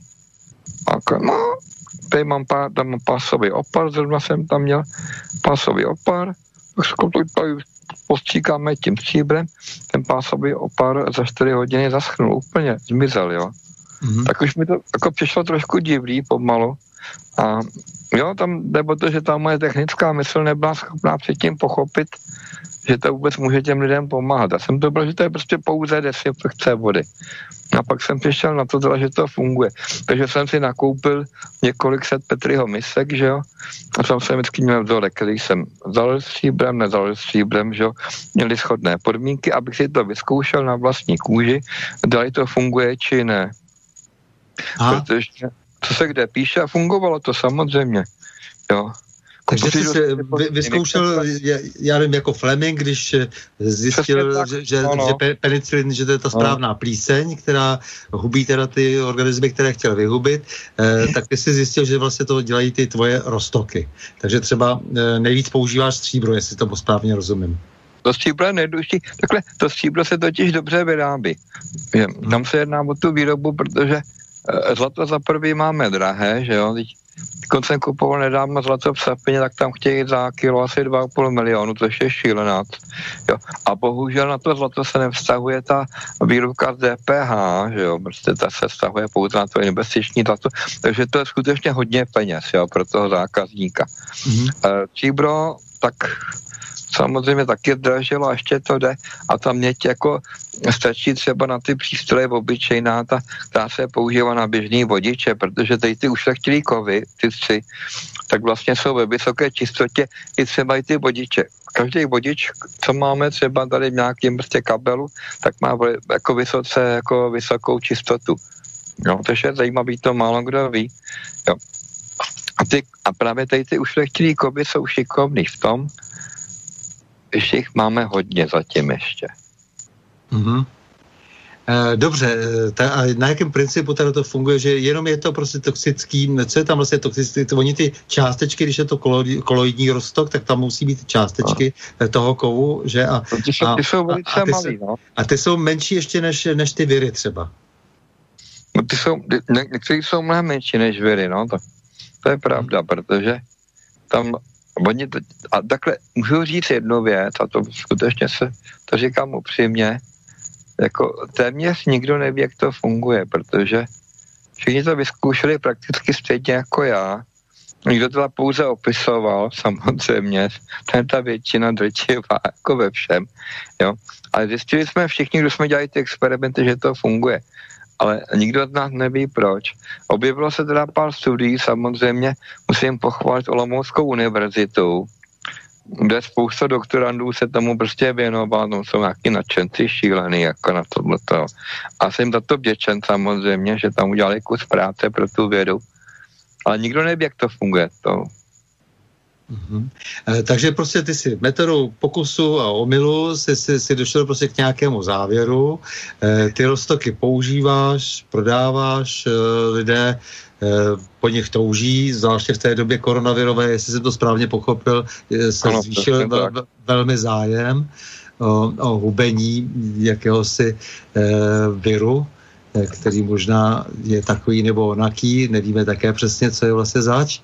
E, takže teď jako se, jako ti dávají lidé za pravdu a e, jsou nějak ty výsledky patrné? Dá se to změřit? Takhle, tam je téměř, takhle, já jsem přesvědčený o tom, že tam je téměř jistota, e, že to funguje dobře a mohu to potvrdit. O tom se málo ví, a to se může kdokoliv vygooglovat teda, když byla prostě epidemie ptačí chřipky, tak třeba ve Větnamu, prostě a v té Jižní Číně, tak tam samozřejmě ty kuřata, protože jsou ti lidé tam jako šetrní, tak je neházeli někam do kafilérie, ale zpracovávali je na měděných plech, plechách, jo. A ta měď, stříbro a zlato, to je vlastně to je podobná skupina, jo. A je zajímavý to, že tam jsem našel skutečně prostě výsledky z laboratoří v té době, před těma pár lety, že když to kuře bylo zpracované, ať bylo nakažené, že jo, z toho, z toho chovu, jako špatného, tak stejně to kuře bylo v pořádku. Tam no. zmizelo 99, prostě 99, prostě zmizelo prostě těch virů z toho, to znamená, tam se projevila jedna věc, že i, i ten kontakt, jenom, jenom s tou kovovou deskou vlastně měděnou, jo, způsobil to, že ty viry zmizely. Jo, mhm. a, to, a to mě docela zaujalo právě, protože se to psalo samozřejmě, ale nějak se nezveličovalo, prostě tak to bylo. O to nikoho nezajímalo, teď se prostě tady se vyvraždili ty chovy, že jo, samozřejmě, po sta tisících, jo. A dalo se to týkali do té kafiléry, ale právě byl tam zajímavý fenomen v tom, že oni to zpracovali na těch, na těch plechách prostě měděných a fungovalo to velice dobře. A to je něco, čeho si v těch svých objevech a vynalezání nejvíc vážíš eh, používání těch roztoků? nejvíc ne. Tam, takhle mě to baví v tom, že to je vlastně věc užitečná. Mm-hmm. A žádaná dneska velmi. No, teď, teď, ale to je jako to je chvilková věc, že počítám, že ta další epidemie přijde až na podzim, jako bude takový oddychový čas vlastně, že jo. Mm-hmm. Uh, jo, já se chci dostat k tomu, co považuješ za takový svůj největší majstrštek, se dá říct. Mm, to nepovažuji. Takhle za svůj největší majstrštek považuji to, že jsem změnil sám sebe. To je zajímavá věc docela, co?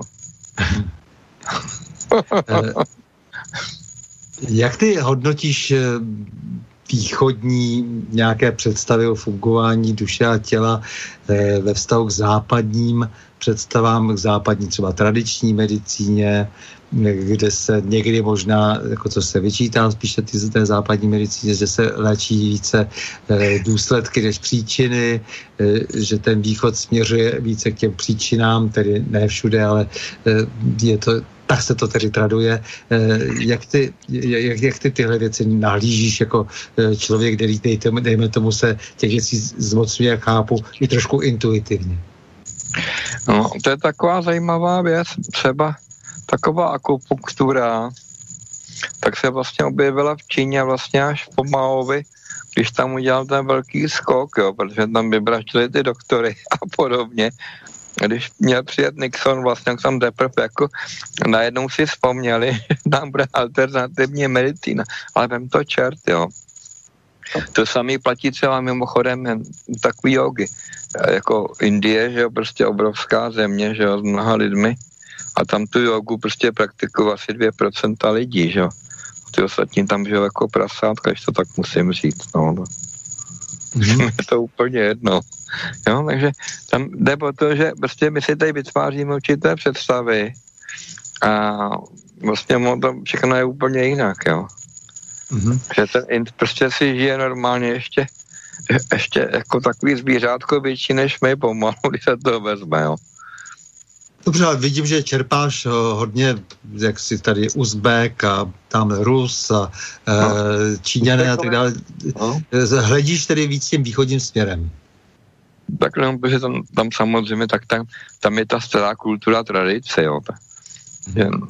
Čína vlastně existuje už 8 tisíc let vlastně, že jo, jako ve vysoké kvalitě, když bych to takhle řekl technicky, jo. A Uzbekové mají obrovskou výhodu. Oni jsou na křižovatce všeho. Jo. Oni jsou se prostě za prvé křesťanství ze severu, z východu prostě mají normálně, že Konfucia, z jihu mají buddhismus prostě, od západu mají normálně sufismus prostě, že jo. Jo, tam, to, je, to, je, to, je, to, je, to je zlatá země svým způsobem, jo. Tam je všechno. Tam, tam, tam se vlastně slušují všechny ty kultury dohromady. To je, ta, to je ten tamnej kotel, ne? Spojený státy americké, kde jsou ty konzumenti hloupí. Ale právě ten, ten Uzbekistán a ty okolní země, Tadžikistán a tak, jo. Jo, že tam skutečně tam se, tam se to prostě všechno dejme tomu jako přímo snoubí dohromady, jo. Tam jsou sufíci, což je odnož islámu, že jo, taková ušlechtilejší, že jo. Klasický islám je tam křesťanství, prostě buddhismus, hinduismus, konfuciusmus, i ten komunismus, prostě je tam všechno. No, na druhou stranu jsi, sou, hele, jsi součástí jako vlastně toho normálního podnikatelského prostředí tady, nelezeš pod stromek, nezakažduješ si výdobytky civilizace eh, a zároveň si podepsal třeba eh, tehdy manifest dostu. Eh, co, znamená, co, co, tě, při, co tě přivedlo do dostu? Mhm. Jsem, Protože jsem dosták, jo. Mhm. Takhle, faktem je to teda, že... Je, jenom pro posluchače iniciativa Dost eh, byla taková přelomová pro lidi, kteří no. se bouří eh, některým eh, eh, moderním eh, jaksi metodám likvidace společnosti, mohli to tak říct. Přesně tak, no. No, mimochodem, jako, jako je to zajímavá věc vlastně, že my lidé podobné eh, filozofie životní vlastně eh, jsme spolu neustále, jo. Když vezmu vlastně, že jsem začínal v tom roce 89 u toho Emanuela Mandlera vlastně demokratické iniciativě, mm. jo. A pak jsme teda přešli do té ODA, kde byl třeba Jirka Hajlek, že jo, a další lidé vlastně, že, kteří jsou tam do dneška vlastně u dostu. Takže je, je, to, je to taková nic zajímavá docela, když se to vezme kolem a kolem. Mm-hmm. E, tak e, já myslím, že můžeme přejít k takovým těm i třeba ne, neříkám, že třeba úplně ještě aktualitám, ale, no. ale k tvým politickým postojům, protože konec konců bez politiky se neobejdeme a my jsme ještě navíc tady dosti středem pozornosti, co se týká těch velikých geopolitických změn. Jsme na nějaké čáře tady zlomu, ať si to uvědomujeme, připouštíme nebo nepřipouštíme. Eh, jak ty hodnotíš eh, tu naší pozici České republiky, ve které žijeme? Eh, zdá se ti, že jak si se chová, jak si ves, dejme tomu, vzhledem ke svým možnostem nějak logicky, racionálně, nebo by se měla chovat jinak? No, je třeba zajímavá věc jedna. Jako díky tomu, že máme tu zkušenost jako e, s tím reálným socialismem, tak eh, naše lidé jsou velice ostražití, jo. Tož na tom západě jsou najemnější mnohem než my a je to dobrá vlastnost být ostražitý, jo. Že když mi něco někdo prostě maluje, že o růžovými barvami, já si řeknu, aha, a proč mi to maluje tak, jo. Co na tom západě neumí, tam jsou prostě vychovaný k tomu konformismu většímu, což je, což je paradox, jo vlastně tady reálný socialismus měl být naprosto homogenní, jako taková konformní společnost. Ano. Ale ti lidé se tomu právě díky tomu našemu nějakému červovi, jak už jsem tady zmiňoval, tomu svědomí nebo co to je, tak prostě se tomu bránili, že jo, protože cítili, že tam zvonilo nějaký to, zvonil nějaký zvoneček nebo svítilo světilko v tom mozku a ten jim právě řekl, aha, teď to není pravda. Takže máme obrovskou výhodu ve střední Evropě, že jsme tady prožili ten reálný socialismus. Jo.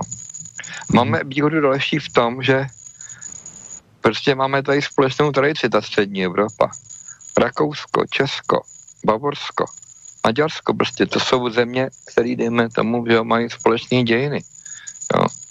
Třeba se mezi sebou takhle občas hádají, že kvůli jazyku nebo tak, ale není to pravda. Jo. Dobře, střední, střední Evropa je do určité míry spojena podobnou mentalitou, historickými zkušenostmi, infrastrukturou třeba i dokonce a obchodem a tak dále. 500 let minimálně, no. To. A moc to dělá hodně, tomu se říká epigenetická paměť a to má svůj prostě, to má svoji velikou váhu. Jo. No, e, to samozřejmě souvisí s tím, že teď se musí jako si, si nově pojmenovat e, e, všechny ty jevy a, a fenomény, všelijak historicky určené a zároveň se zamyslet nad tím, jak pokračovat dál, že jo? protože cítíme, že přece něco hapruje. Pak jak ty prostě vidíš náš tak například k Evropské unii? No, tak Evropská unie to je mrtvola samozřejmě. To. Tam, není, tam není o čem hovořit, prostě to je mrtvola.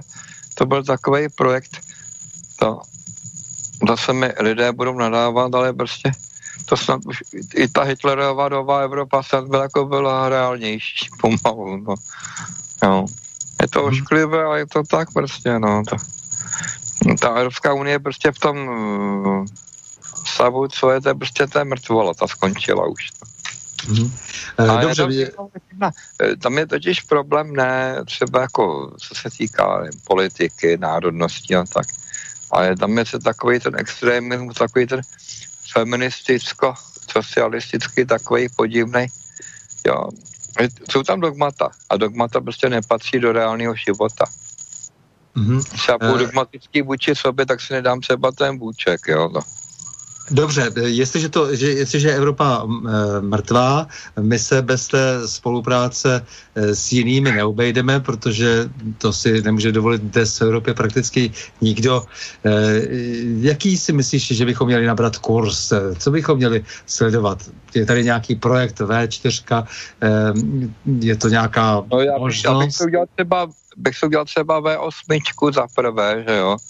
A, a hlavně prostě bych jako nakopal do zadku takový ty různý ty demagogy, a s Bulharama ne, a s Rusama ne, a s Němcema ne, prostě s každým, ale jako rovný s rovným, jak jsem to říkal už jednou, prostě podle těch egoistů, ano, prostě budeme spolu spolupracovat, ale tak, aby to bylo pro obě strany výhodné. Jo? No, všechno, všechno musí být... Třeba ideologii žádnou, to je jednoduché prostě, já dám dvě koruny, dáš dvě koruny, prostě, no. Jirko, musí to být zároveň reálné, že? to znamená, že musíme no. říct, jako, co třeba jsme schopni si myslíš ukočírovat, nebo vzhledem k tomu také, eh, jak vypadáme, jaké máme eh, představitele, nebo koho můžeme vlastně vygenerovat eh, v politice, kdo se může chopit nějakých složitějších úkolů, no. to všechno spolu souvisí a samozřejmě, kde lze také vytvořit nějaké praktické vazby. Takže teď je tady nějaký, jak říkám, projekt, který se stále zdá, že by mohl mít ještě nějaký smysl. Jsou to opravdu ty země toho bývalého soustátí, Rakousko-Hersko, no. Česká republika, Slovenská republika, Maďarsko, Polsko, které tam nebylo, ale které hraje dnes velmi významnou regionální eh, roli. Je to nějaký pokus? Dáváš mu nějakou větší šanci? E, tady se spíše jedná o jinou věc. Jako, třeba bych tam zařadil i Bavorsko mimochodem. Jako Bavorsko nepatří do, jako do toho Německa. Bavorsko patří k nám, jako o to nejde. E, co je reálné? Co je, co je možné? No, takhle, dnes je naštěstí reálné všechno, protože Evropská unie Evropská unie prostě umírá a vlastně nás může sežrat třeba kdo nás bude chtít, protože my jsme slabí, že? My, jsme, my jsme nic. Jo? A tady, tady ty naši prostě hlupáci a nám chybí ještě krom toho osobnosti samozřejmě. Děny tvoří osobnosti, jako ten šedý datenek k ničemu. Ten může někde skandovat tamhle, to je jedno za Stalina, za Hitlera, za Lenina, za Mináře, to už je úplně jedno ale tady chybí osobnosti v tom, který prostě ten da poslechne, jo. A mě to je ošklivý opět, ale ta přirozená lidská nerovnost, ta už se projeví na dětském mm, pískovišti. Když se tam děti hrajou prostě jim dva, tři roky, tak už se projevuje ta nerovnost, jo. Všichni lidé nejsou rovní. My máme obrovský potenciál, třeba máme štěstí, že máme vzdělanou populaci tady. Jinde je to mnohem horší. Jo, no. Co považuje za základní stavební kámen e, těch našich společností, nebo aby to bylo tedy ideální, abychom se e, byli schopni vyrovnat e, s tou obrovskou psychickou zátěží, která je spojená s tou současnou složitou společností. Co je to tím, tím základem? Je to tedy ten samotný občan, nebo tam je důležitá ta rodina? Nebo co je dokonce důležitější? Tak kdo nemá rodinné vztahy, vlastně jaký atomizovaný a promiň mi ten výraz, každý pitomec se může ovládat jak chce, protože když někoho nemá, tak poslechne to, kdo zatím má větší moc. Ta rodina je velice důležitá. Mm-hmm. Protože samozřejmě tady se vyhlásil jako ten základní prvek eh, v době, kdy vznikaly republiky, eh, ten základní kámen vlastně občan. Eh, a na občanovi se všechno, všechno stavilo a samozřejmě rodina se neustále zmiňovala, ale stále méně a méně a méně, až nakonec se ukázalo s tou novou vlnou genderové ideologie, že vlastně pro ty nové tvůrce ideologické už úplně zbytečná. Eh, dokonce, že je, že je nepřátelská vůči tomu novému pojetí eh, společnosti, kde je možné eh, všechno, svoboda je bezbřehá, zároveň samozřejmě to není pravda, protože skrz tu svobodu, se, takzvanou svobodu bezbřehou se stávají ty lidi otroky. No ale hlavně lidi, když nemají povinnosti, tak vlastně potom mají deprese. To je právě ten náš místní hlídač a ten jim prostě řekne, aha, ty nemá žádné povinnosti, co budeš dělat. A proto třeba ti američané, tak 47% populace bere prostě nějaký psychofarmaka, aby se sklidnili, prostě aby neměli ty deprese, jo.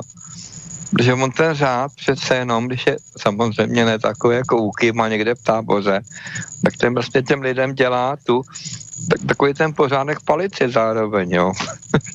Ti lidé přemýšlí tak, no ano, teď to musím udělat a tím se už nezabývá a zabývá se potom sám sebou, takže tu svobodu má větší paradoxně, než když má tu bezbřehou svobodu. No, teď to, bych, teď to vlastně vykonává v rámci toho řádu společenského, který tam je daný. No a, a, a, to, a, to, a ten bobrovský kurz vlastně potom má pro sebe už pro svý, pro svý soukromí, no to. Dá si, co chce. To si mi rozumíš, Sando, takhle teda. To, uh, roz, rozumím ale... Je to tak, no. To. Ale prosím tě, jak bys definoval vlast? Teda řekni mi, jak bys definoval vlast. No, vlastně normálně daná, daná tím, tam, kde prostě jdeme tomu mám ty svý epigenetický kořeny. Jo. Když budu prostě Němec, tak je mám v Německu. A když budu přesazený někam jinam, tak samozřejmě to ještě čeká. Pes. Mm-hmm. Máme tam trošku nějaké pozadí psa a Ne, ještě jako už nějakou, není, už jsem zavřel dveře, to je to pořádku. No. ještě nějakou další debatu. Ne, ne, ne, tam ještě to přišla dcera do toho, jako víš. Tak v principu jde o to, že vlastně ta vlastně definovaná tím, kde prostě, dejme tomu, mám ty kořeny rodinné, to znamená, ten jazyk tam asi hraje velkou roli, si myslím, podle toho. Ale když zase vemu zpátky naše Rakousko-Uhersko, tak tady vlastně, my jsme taky tady měli jako více jazyků. A to, to, to, je, to je věc zajímavá na studii, zrovna tohle to vlastně, že. Když si vezmu vlastně, že ta Praha byla napůl německá, napůl česká a, na- a ty naše hra, pohraniční oblasti vlastně byly taky takhle, prostě byly německý, český, to se to míchalo. A nebyl sport, to mi říkala moje babička, tam mi říkala prostě, že dokud nepřišel Hitler k moci, takže se tam ty lidi snášeli dobře v tom pohraničí, třeba, jo, ty Češi, Němci. No tak on ten Ale- spor začínal už v 19. století, ale potom samozřejmě se vyhrotil až eh, s příchodem eh, na, z Hitlera k moci, a, nebo respektive na základě toho tedy vlastně i tady eh, toho, těch Hitlerovských představ, jak si o svém No. samostatnosti a důležitosti, to je také pravda a to nelze škrtnout, jako to rozhodně nelze škrtnout. Ale bylo jim ubližováno, samozřejmě, jako ne, to zase, to zase, jako, abychom jim nekřivděli, oni skutečně prostě, když Masaryk vytvořil ten československý stát, tak si opomněl ty Němce a ty Maďary, kdy tady skutečně byli jako významnou menšinou, ale významnou, jo. jo. Ano, Ale- tak samozřejmě Ale rozhodnutí to velmocí lidé se jako stalo, my co se tam stalo. Přešli se pouze jazykově. Tam jde o to, že, že nebyli třeba, já nevím, na trénu na barbení, pro mě ten výraz, jo. jo. A Eh, prostě Jo, eh, jenom, že... podobná, bo stejná de facto, že jo. Ale tam, prostě byl, tam se prostě vytvořil umělý problém, jo. No ale jazyk je vždycky nositelem eh, jako nějakého, nějakého způsobu myšlení, to se nedá škrtnout. Samozřejmě, to jo. Národní identita je učitelný jazyk. A právě konce děsím jedné věci, že tady ta anglifikace, a to se na to dobře narazil standou vlastně, že když si představím, že třeba severní Evropa už mluví i doma anglicky, jo, Mhm. se to děsím strašně. Když, já nevím, třetina Švédů mluví doma anglicky, tak je to hrozný. Ne, samozřejmě, tím se, to je, to, to, ten eh, jazyk samozřejmě patří jak si k úplně tomu nejdůležitějšímu, k nejdůležitější výbavě národa. No. No. Takže eh, tím se ten národ samozřejmě ztrácí, protože jazyk představuje způsob myšlení. To se nedá škrtnout. Je těch jazyků více, tak v každém tom jazyce se přemýšlí jinak. Aha.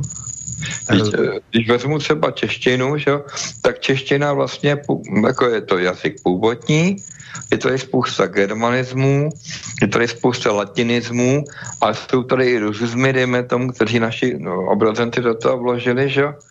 Ale ten jazyk je příjemný, uživatelský a bohatý pro mě, jako pro Čecha. Eh, Takže ten národ, eh, jeho jazyk je pro tebe důležitý. To znamená, že eh, ta identifikace s národem skrze jazyk je pro tebe významná.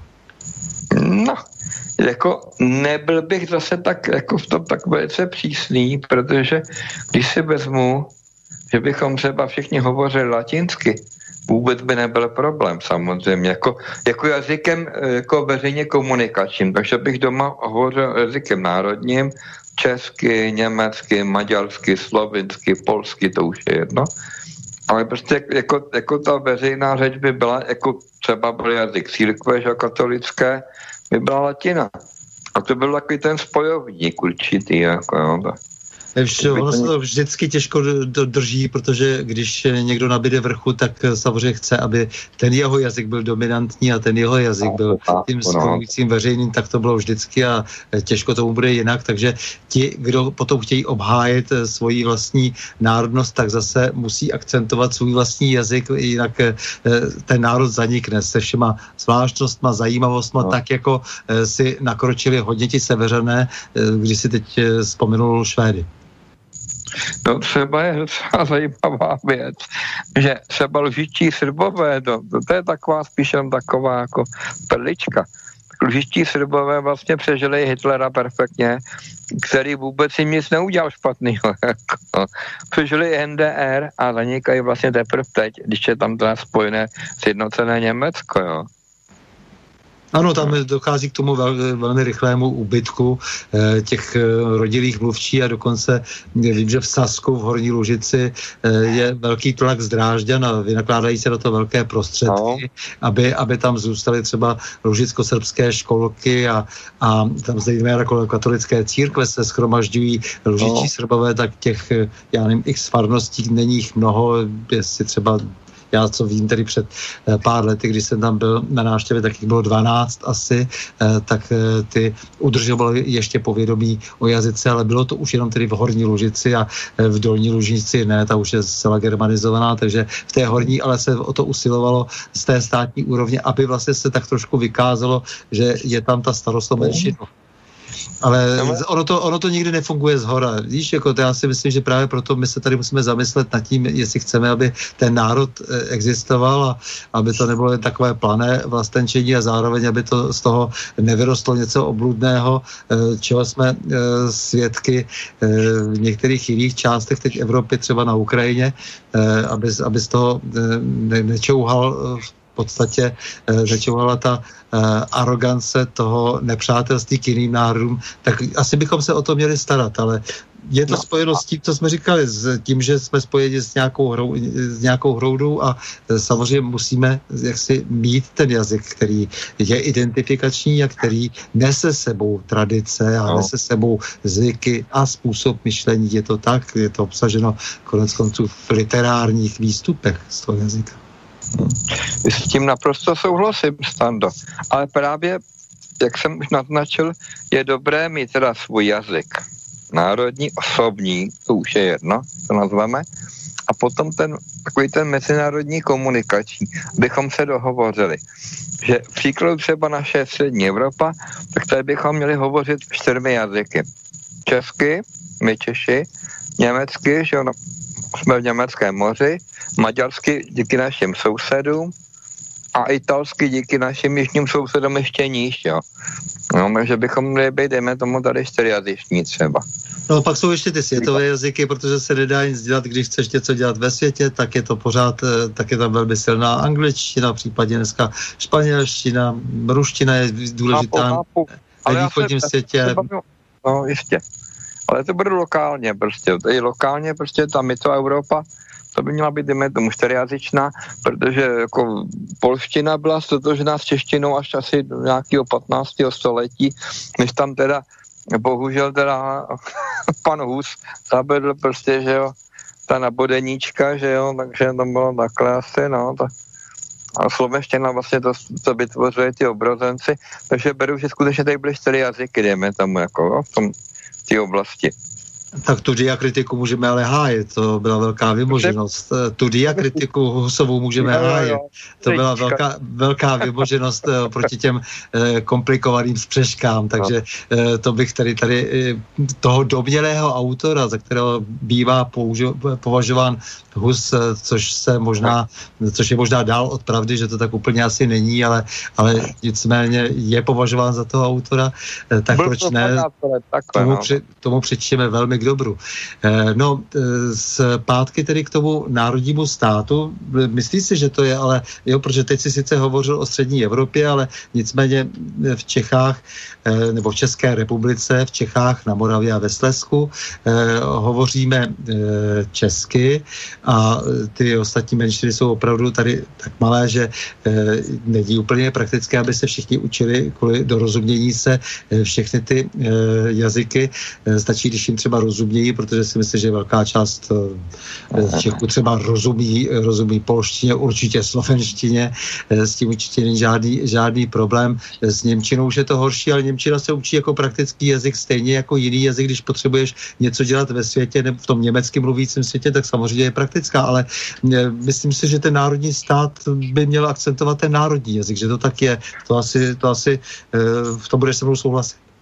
Ne, v tom jsme zajedno samozřejmě, ale opět zase se vracím ke svým předkům, prostě babička moje mi říkala, že tady prostě bylo zvykem, že se, dejme tomu, prostě jezdilo na, na, na ty na ty, na ty výměné vlastně, že jo, prostě, že jo, pobyty a že prostě Češi se učili německy, Němci se učili česky a ty lidi spolu byli v pohodě jako relativně. Když tam nepřišel nějaký samozřejmě jako ten nacionální takový buditel, který říká, ten je špatný, ten je špatný. No, ta doba, ta, ta doba je pryč, vycházíme z toho, kde dnes žijeme, no. dnes naopak začínáme mít problémy, že se tady znáší nějaké potom všem, co bylo, jsou to německé nároky a lichtenštejnské nároky a pan, ne, se, ne, se, ne, se, pan Zehofer bych rád zrušil Benešovy dekrety a e, kde si co si, takže to je nepříjemná situace, ve které bychom se měli snad chovat jako docela Ale, e, sebevědomě. Ty to bereš politicky, já to beru třeba lidsky. A právě každým rokem, tak my jezdíme teda s mojí paní, že jo, a s naším psem, který si slyšel štěkat před chvíli, tak my jezdíme prostě, že jo, jednak do Rakouska, do Německa a do toho příhraničí okolo té Šumavy. Jezdíme na Šumavu. A všiml jsem se jedné věci, a o tom se vůbec nikde nemluví. E, ti Němci v tom Bavorsku, mladí, jo, jsou velice bujní. Ty Němci skutečně mají v krvi a to málo kdo tady ví právě takovou tu bujnost, já tomu říkám bujnost, aby to nebylo vošklivě teda. Oni skutečně agresivní jsou, no. A či tam tlumí ty různý feministi prostě a ty různý další spolky, tak oni mají v sobě takovou tu, tu agresivitu, jo. Mm-hmm. A ne, no, tak to se... nemají. Právě to je ten zajímavý problém, že, že to v sobě nemají. Ani Rakušané, Rakušané jsou taky něk, takový měkčí, jo. Ne? Já mě baví sledovat lidi, to jsme tady dneska už jako, začali probrat, ale já se rád dívám na to, jak se lidi chovají, jo. No, Teď, eh, hele, jako mě, mějme, se vši, mějme se všichni jaksi co eh, nejlépe k sobě, ale nicméně musíme se umět také vybezit a eh, přesně jak říkáš, jako občas jak si sebevědomě se postavit i nějaké přehnané bujnosti. No, ne, proto já říkám právě, že tam je potřeba se chovat altruisticky a nebo egoisticky. Prostě přijde Rus, řeknu, ano, Ruse, mám tě rád, uděláme spolu tady ten obchod nebo tady tohleto, jako rovný s rovným. Přijde Němec, to samý, prostě každý. A ne, prostě samozřejmě, to mi říkala moje babička, opět se musím nážet na svoje předky, když tady prostě hovořila za války s Němci, prostě, tak ti říkal, no vy Češi, vy jste strašní udavači. Jo. Jako, a úplně jako se styděli prostě a babička se styděla za nás, za Čechy, prostě, že její krajině vlastně Češi udávají vlastní lidi cizincům, jako, nebo okupantům de facto. Jo. No tak přece jenom bychom měli také sami, sami sebe trošku hájet, ono už toho eh, sebebičování bylo dost. Není a... bičování, ale třeba mám tady, hmm. tady byl ten můj kamarád, jeho tatínek tomu bude skoro 8, eh, skoro, skoro 100 let a on prostě byl udaný vlastní tečku, že poslouchal zahraniční rozhlas, jo. E, to tež se stalo francouzům za války, kteří prostě no. měli ne, nepočítaně udavačů a celé, celé řadě národů, eh, takže bych to takhle eh, nezjednodušoval, nepoušalizoval. No. Třeba jako trošku malinko rozrušuje v tom, že vlastně, že nejsme tak jednotný národy, ale tam, tam asi musí něco být v našem programu. Já se nalážím na tu svoji, na, tu svoji práci vlastně, že ten program těm lidem nabízí větší výhody v té kolaboraci, než v tom, aby byl sám sebou, což je zajímavý docela. Prosím tě, Pojďme ještě na závěr se věnovat trošku tomu koronaviru. Ty na to máš určitě velmi jasný názor. Eh, mě to zajímá, protože zároveň víš, jak ho zlikvidovat, prodáváš tady léky, eh, no. lidé ti eh, můžou utrhat ruce dneska, jak říkáš, jako je to teď dobové, ale nicméně máš určitě názor na celou tu, na celou tu věc, která je dnes hodně mediálně, dejme tomu, vytvořena prostě v, má nějak nějaké svoje obrysy, eh, předkládá se nám tady něco k věření, eh, protože v podstatě schází eh, dostatek jasných a metodicky jasně vyložených údajů, nebo respektive ty údaje jsou často velmi v rozporu se sebou. Prosím tě, řekni něco, něco k tomu. Ty, jako člověk, který zároveň tady přináší, přinášíš řešení, a, ale zároveň asi Máš na to názor nějaký jiný? Takhle mezi námi třeba. E, ten koronavirus samozřejmě je příbuzný jako všechny ty kulový, mimo ten porný výraz kulový vlastně, že jo, viry, e, třeba tomu SARSu, jo, to všechno čest. Ono se to vlastně podobá, jestli znáš, jak jsou, jak jsou, jak jsou takový ty kuličky vlastně, jak rostou, že na tom cháče nějakým, tak se to přichytává k tomu tělu. Ale jako, ani u toho SARSu ku podivu nebyla vysoká úmrtnost. A mě to samotně udivilo, že najednou se během pár dnů vytvořila taková obrovská historie. Pardon, hysterie. Mm-hmm. A napadla mě ještě jedna věc v tom, že tady v tom není nějaký politikum. To mi napadlo hned, jak se to objevilo v tom začátku toho ledna, jo. Říkal jsem, tam se něco děje, to není, to není souvislost přímá e, s tou infekcí, protože ta Čína má obrovskou výhodu proti nám. Tam prostě ten stát zavelí, v tom se stane cokoliv, jo. Čína se vlastně zachránila před tou dekalencí díky tomu, teda, že tam ty tanky prostě přejeli pár lidí. Jsem takový ošklivý teda, jo.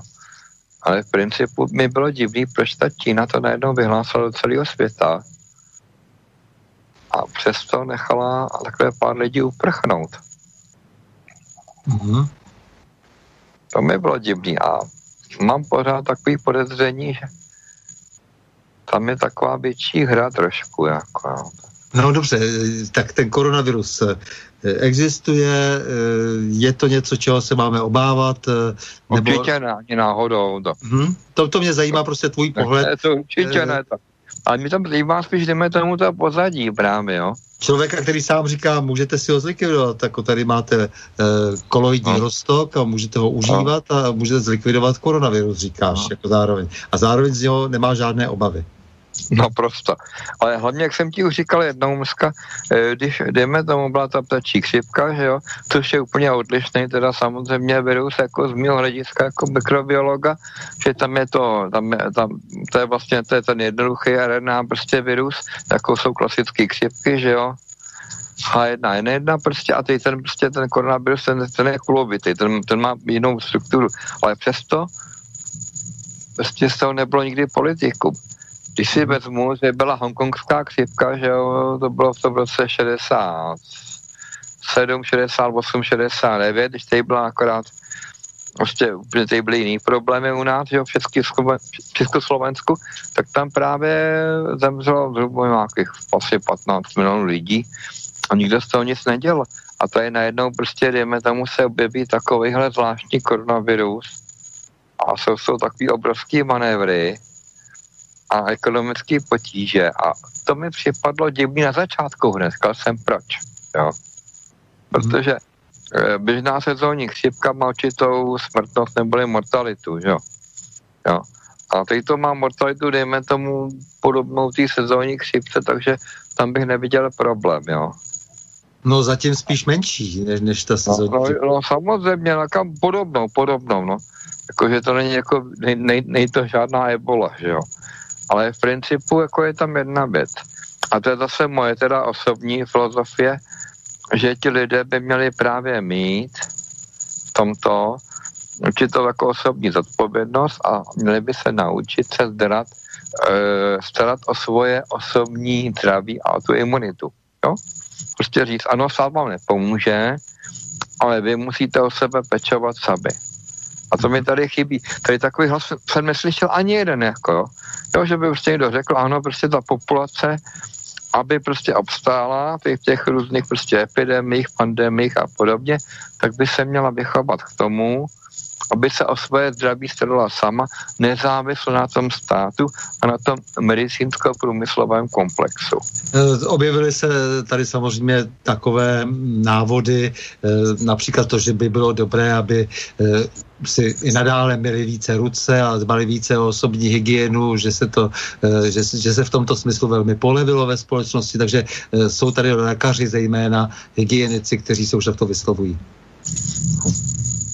No, já se stando přiznám, tyto rady jsou celkem jako pro mě k ničemu. Ta populace si musí uvědomit, že jsou to lidé a ten člověk prostě, když je tím člověkem, s tím velkým čo, tak musí za sebe ručit sám, musí se o sebe postarat sám. A je to zdraví hlavně. A to je ta první věc, jo. Tady spousta lidí prostě vegetuje a řekl, no, tak jo, když mi něco bude k doktorovi, tak si koupím ten prášek, jo. jo. A to je to špatný. Ale k tomu budeme donuceni, protože přece koronavirus doprovází především a bude doprovázet velká ekonomická krize. E, takže ti lidé nakonec budou donuceni. Je pravda, že jim to e, dopředu e, o té samostatnosti nikdo tolik už jako nevypráví, tedy ekonomické zejména, to znamená po všech stránkách samostatnosti, e, postarat se o sebe, protože všichni tuší velký malér. Takhle, tam bude zajímavý ten podzim. To se těším sám třeba, no těším jako mě to jedno celkem, asi, asi po sebe postarám o svou rodinu, ale počítám, že na podzim jako ta vlna druhá bude horší. Jednak tam bude nějaká mutace, počítá se, že jo.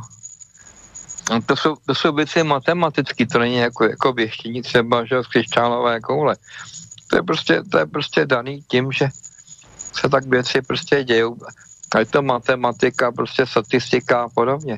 Takže na podzim, až ta epidemie přijde po druhé, tak bude mnohem intenzivnější, ale bohužel bude horší pro nás, protože my jsme byli příliš chráněni. Ku podivu ten Johnson bláznivý a ty další lidi a Trump, ty už na tu druhou vlnu jsou připraveni lépe než my, jo. Vím, že to je pravda, že to je nepříjemné a tak to funguje v té biologii. Začali první s promořením. Hm. Jistě no, a to promoření je dobrý, protože ta populace aspoň se stabilizuje. Tady bude problém v tom, když přijde skutečně jako velice ošklivá vlna, nějaký infekce jiný, může to být cokoliv jiného, tak eh, když skolabuje třeba státní zpráva, nemocnice, ten medicínsko-průmyslový komplex, tak se stane to, že ta populace bude bezradná, že bude rabovat a blbnout a podobně. A na tom západě, který jako si to dekadentní a ku podivu v tom obstál dobře, tak tam dopadnou líp trošku malinko, jo. No tak počkáme si na to, samozřejmě já očekávám, že, že to bude... Je to jedno že, že já očekávám, že to bude prostě výuka praxí. Takže no. milý Jirko, já ti děkuji za rozhovor a hlavně za tvůj pozitivní jako návod k žití. Některým lidem se určitě hodí a prokoušou se tak větší míře spokojenosti, sebevědomí a menší míře prodejnosti třeba. O tom tady taky dneska byla řeč. Takže, takže naslyšenou, naviděnou a nashledanou. Měj se krásně, pozdrav všechny posluchače a dobrou noc. S vámi, milí posluchači, se také loučím a to s přáním. Mějme se rádi, buďme svobodní, zpříjmení, nevěšme hlavu. Stojíme při svých blížních i národech. Nepřátel se nelekejme a na množství nehleďme. Pořadu na Prahu změn se uslyšíme opět za týden v pondělí 4. května v obvyklých 20 hodin a 30 minut. Naslyšenou a do počutě.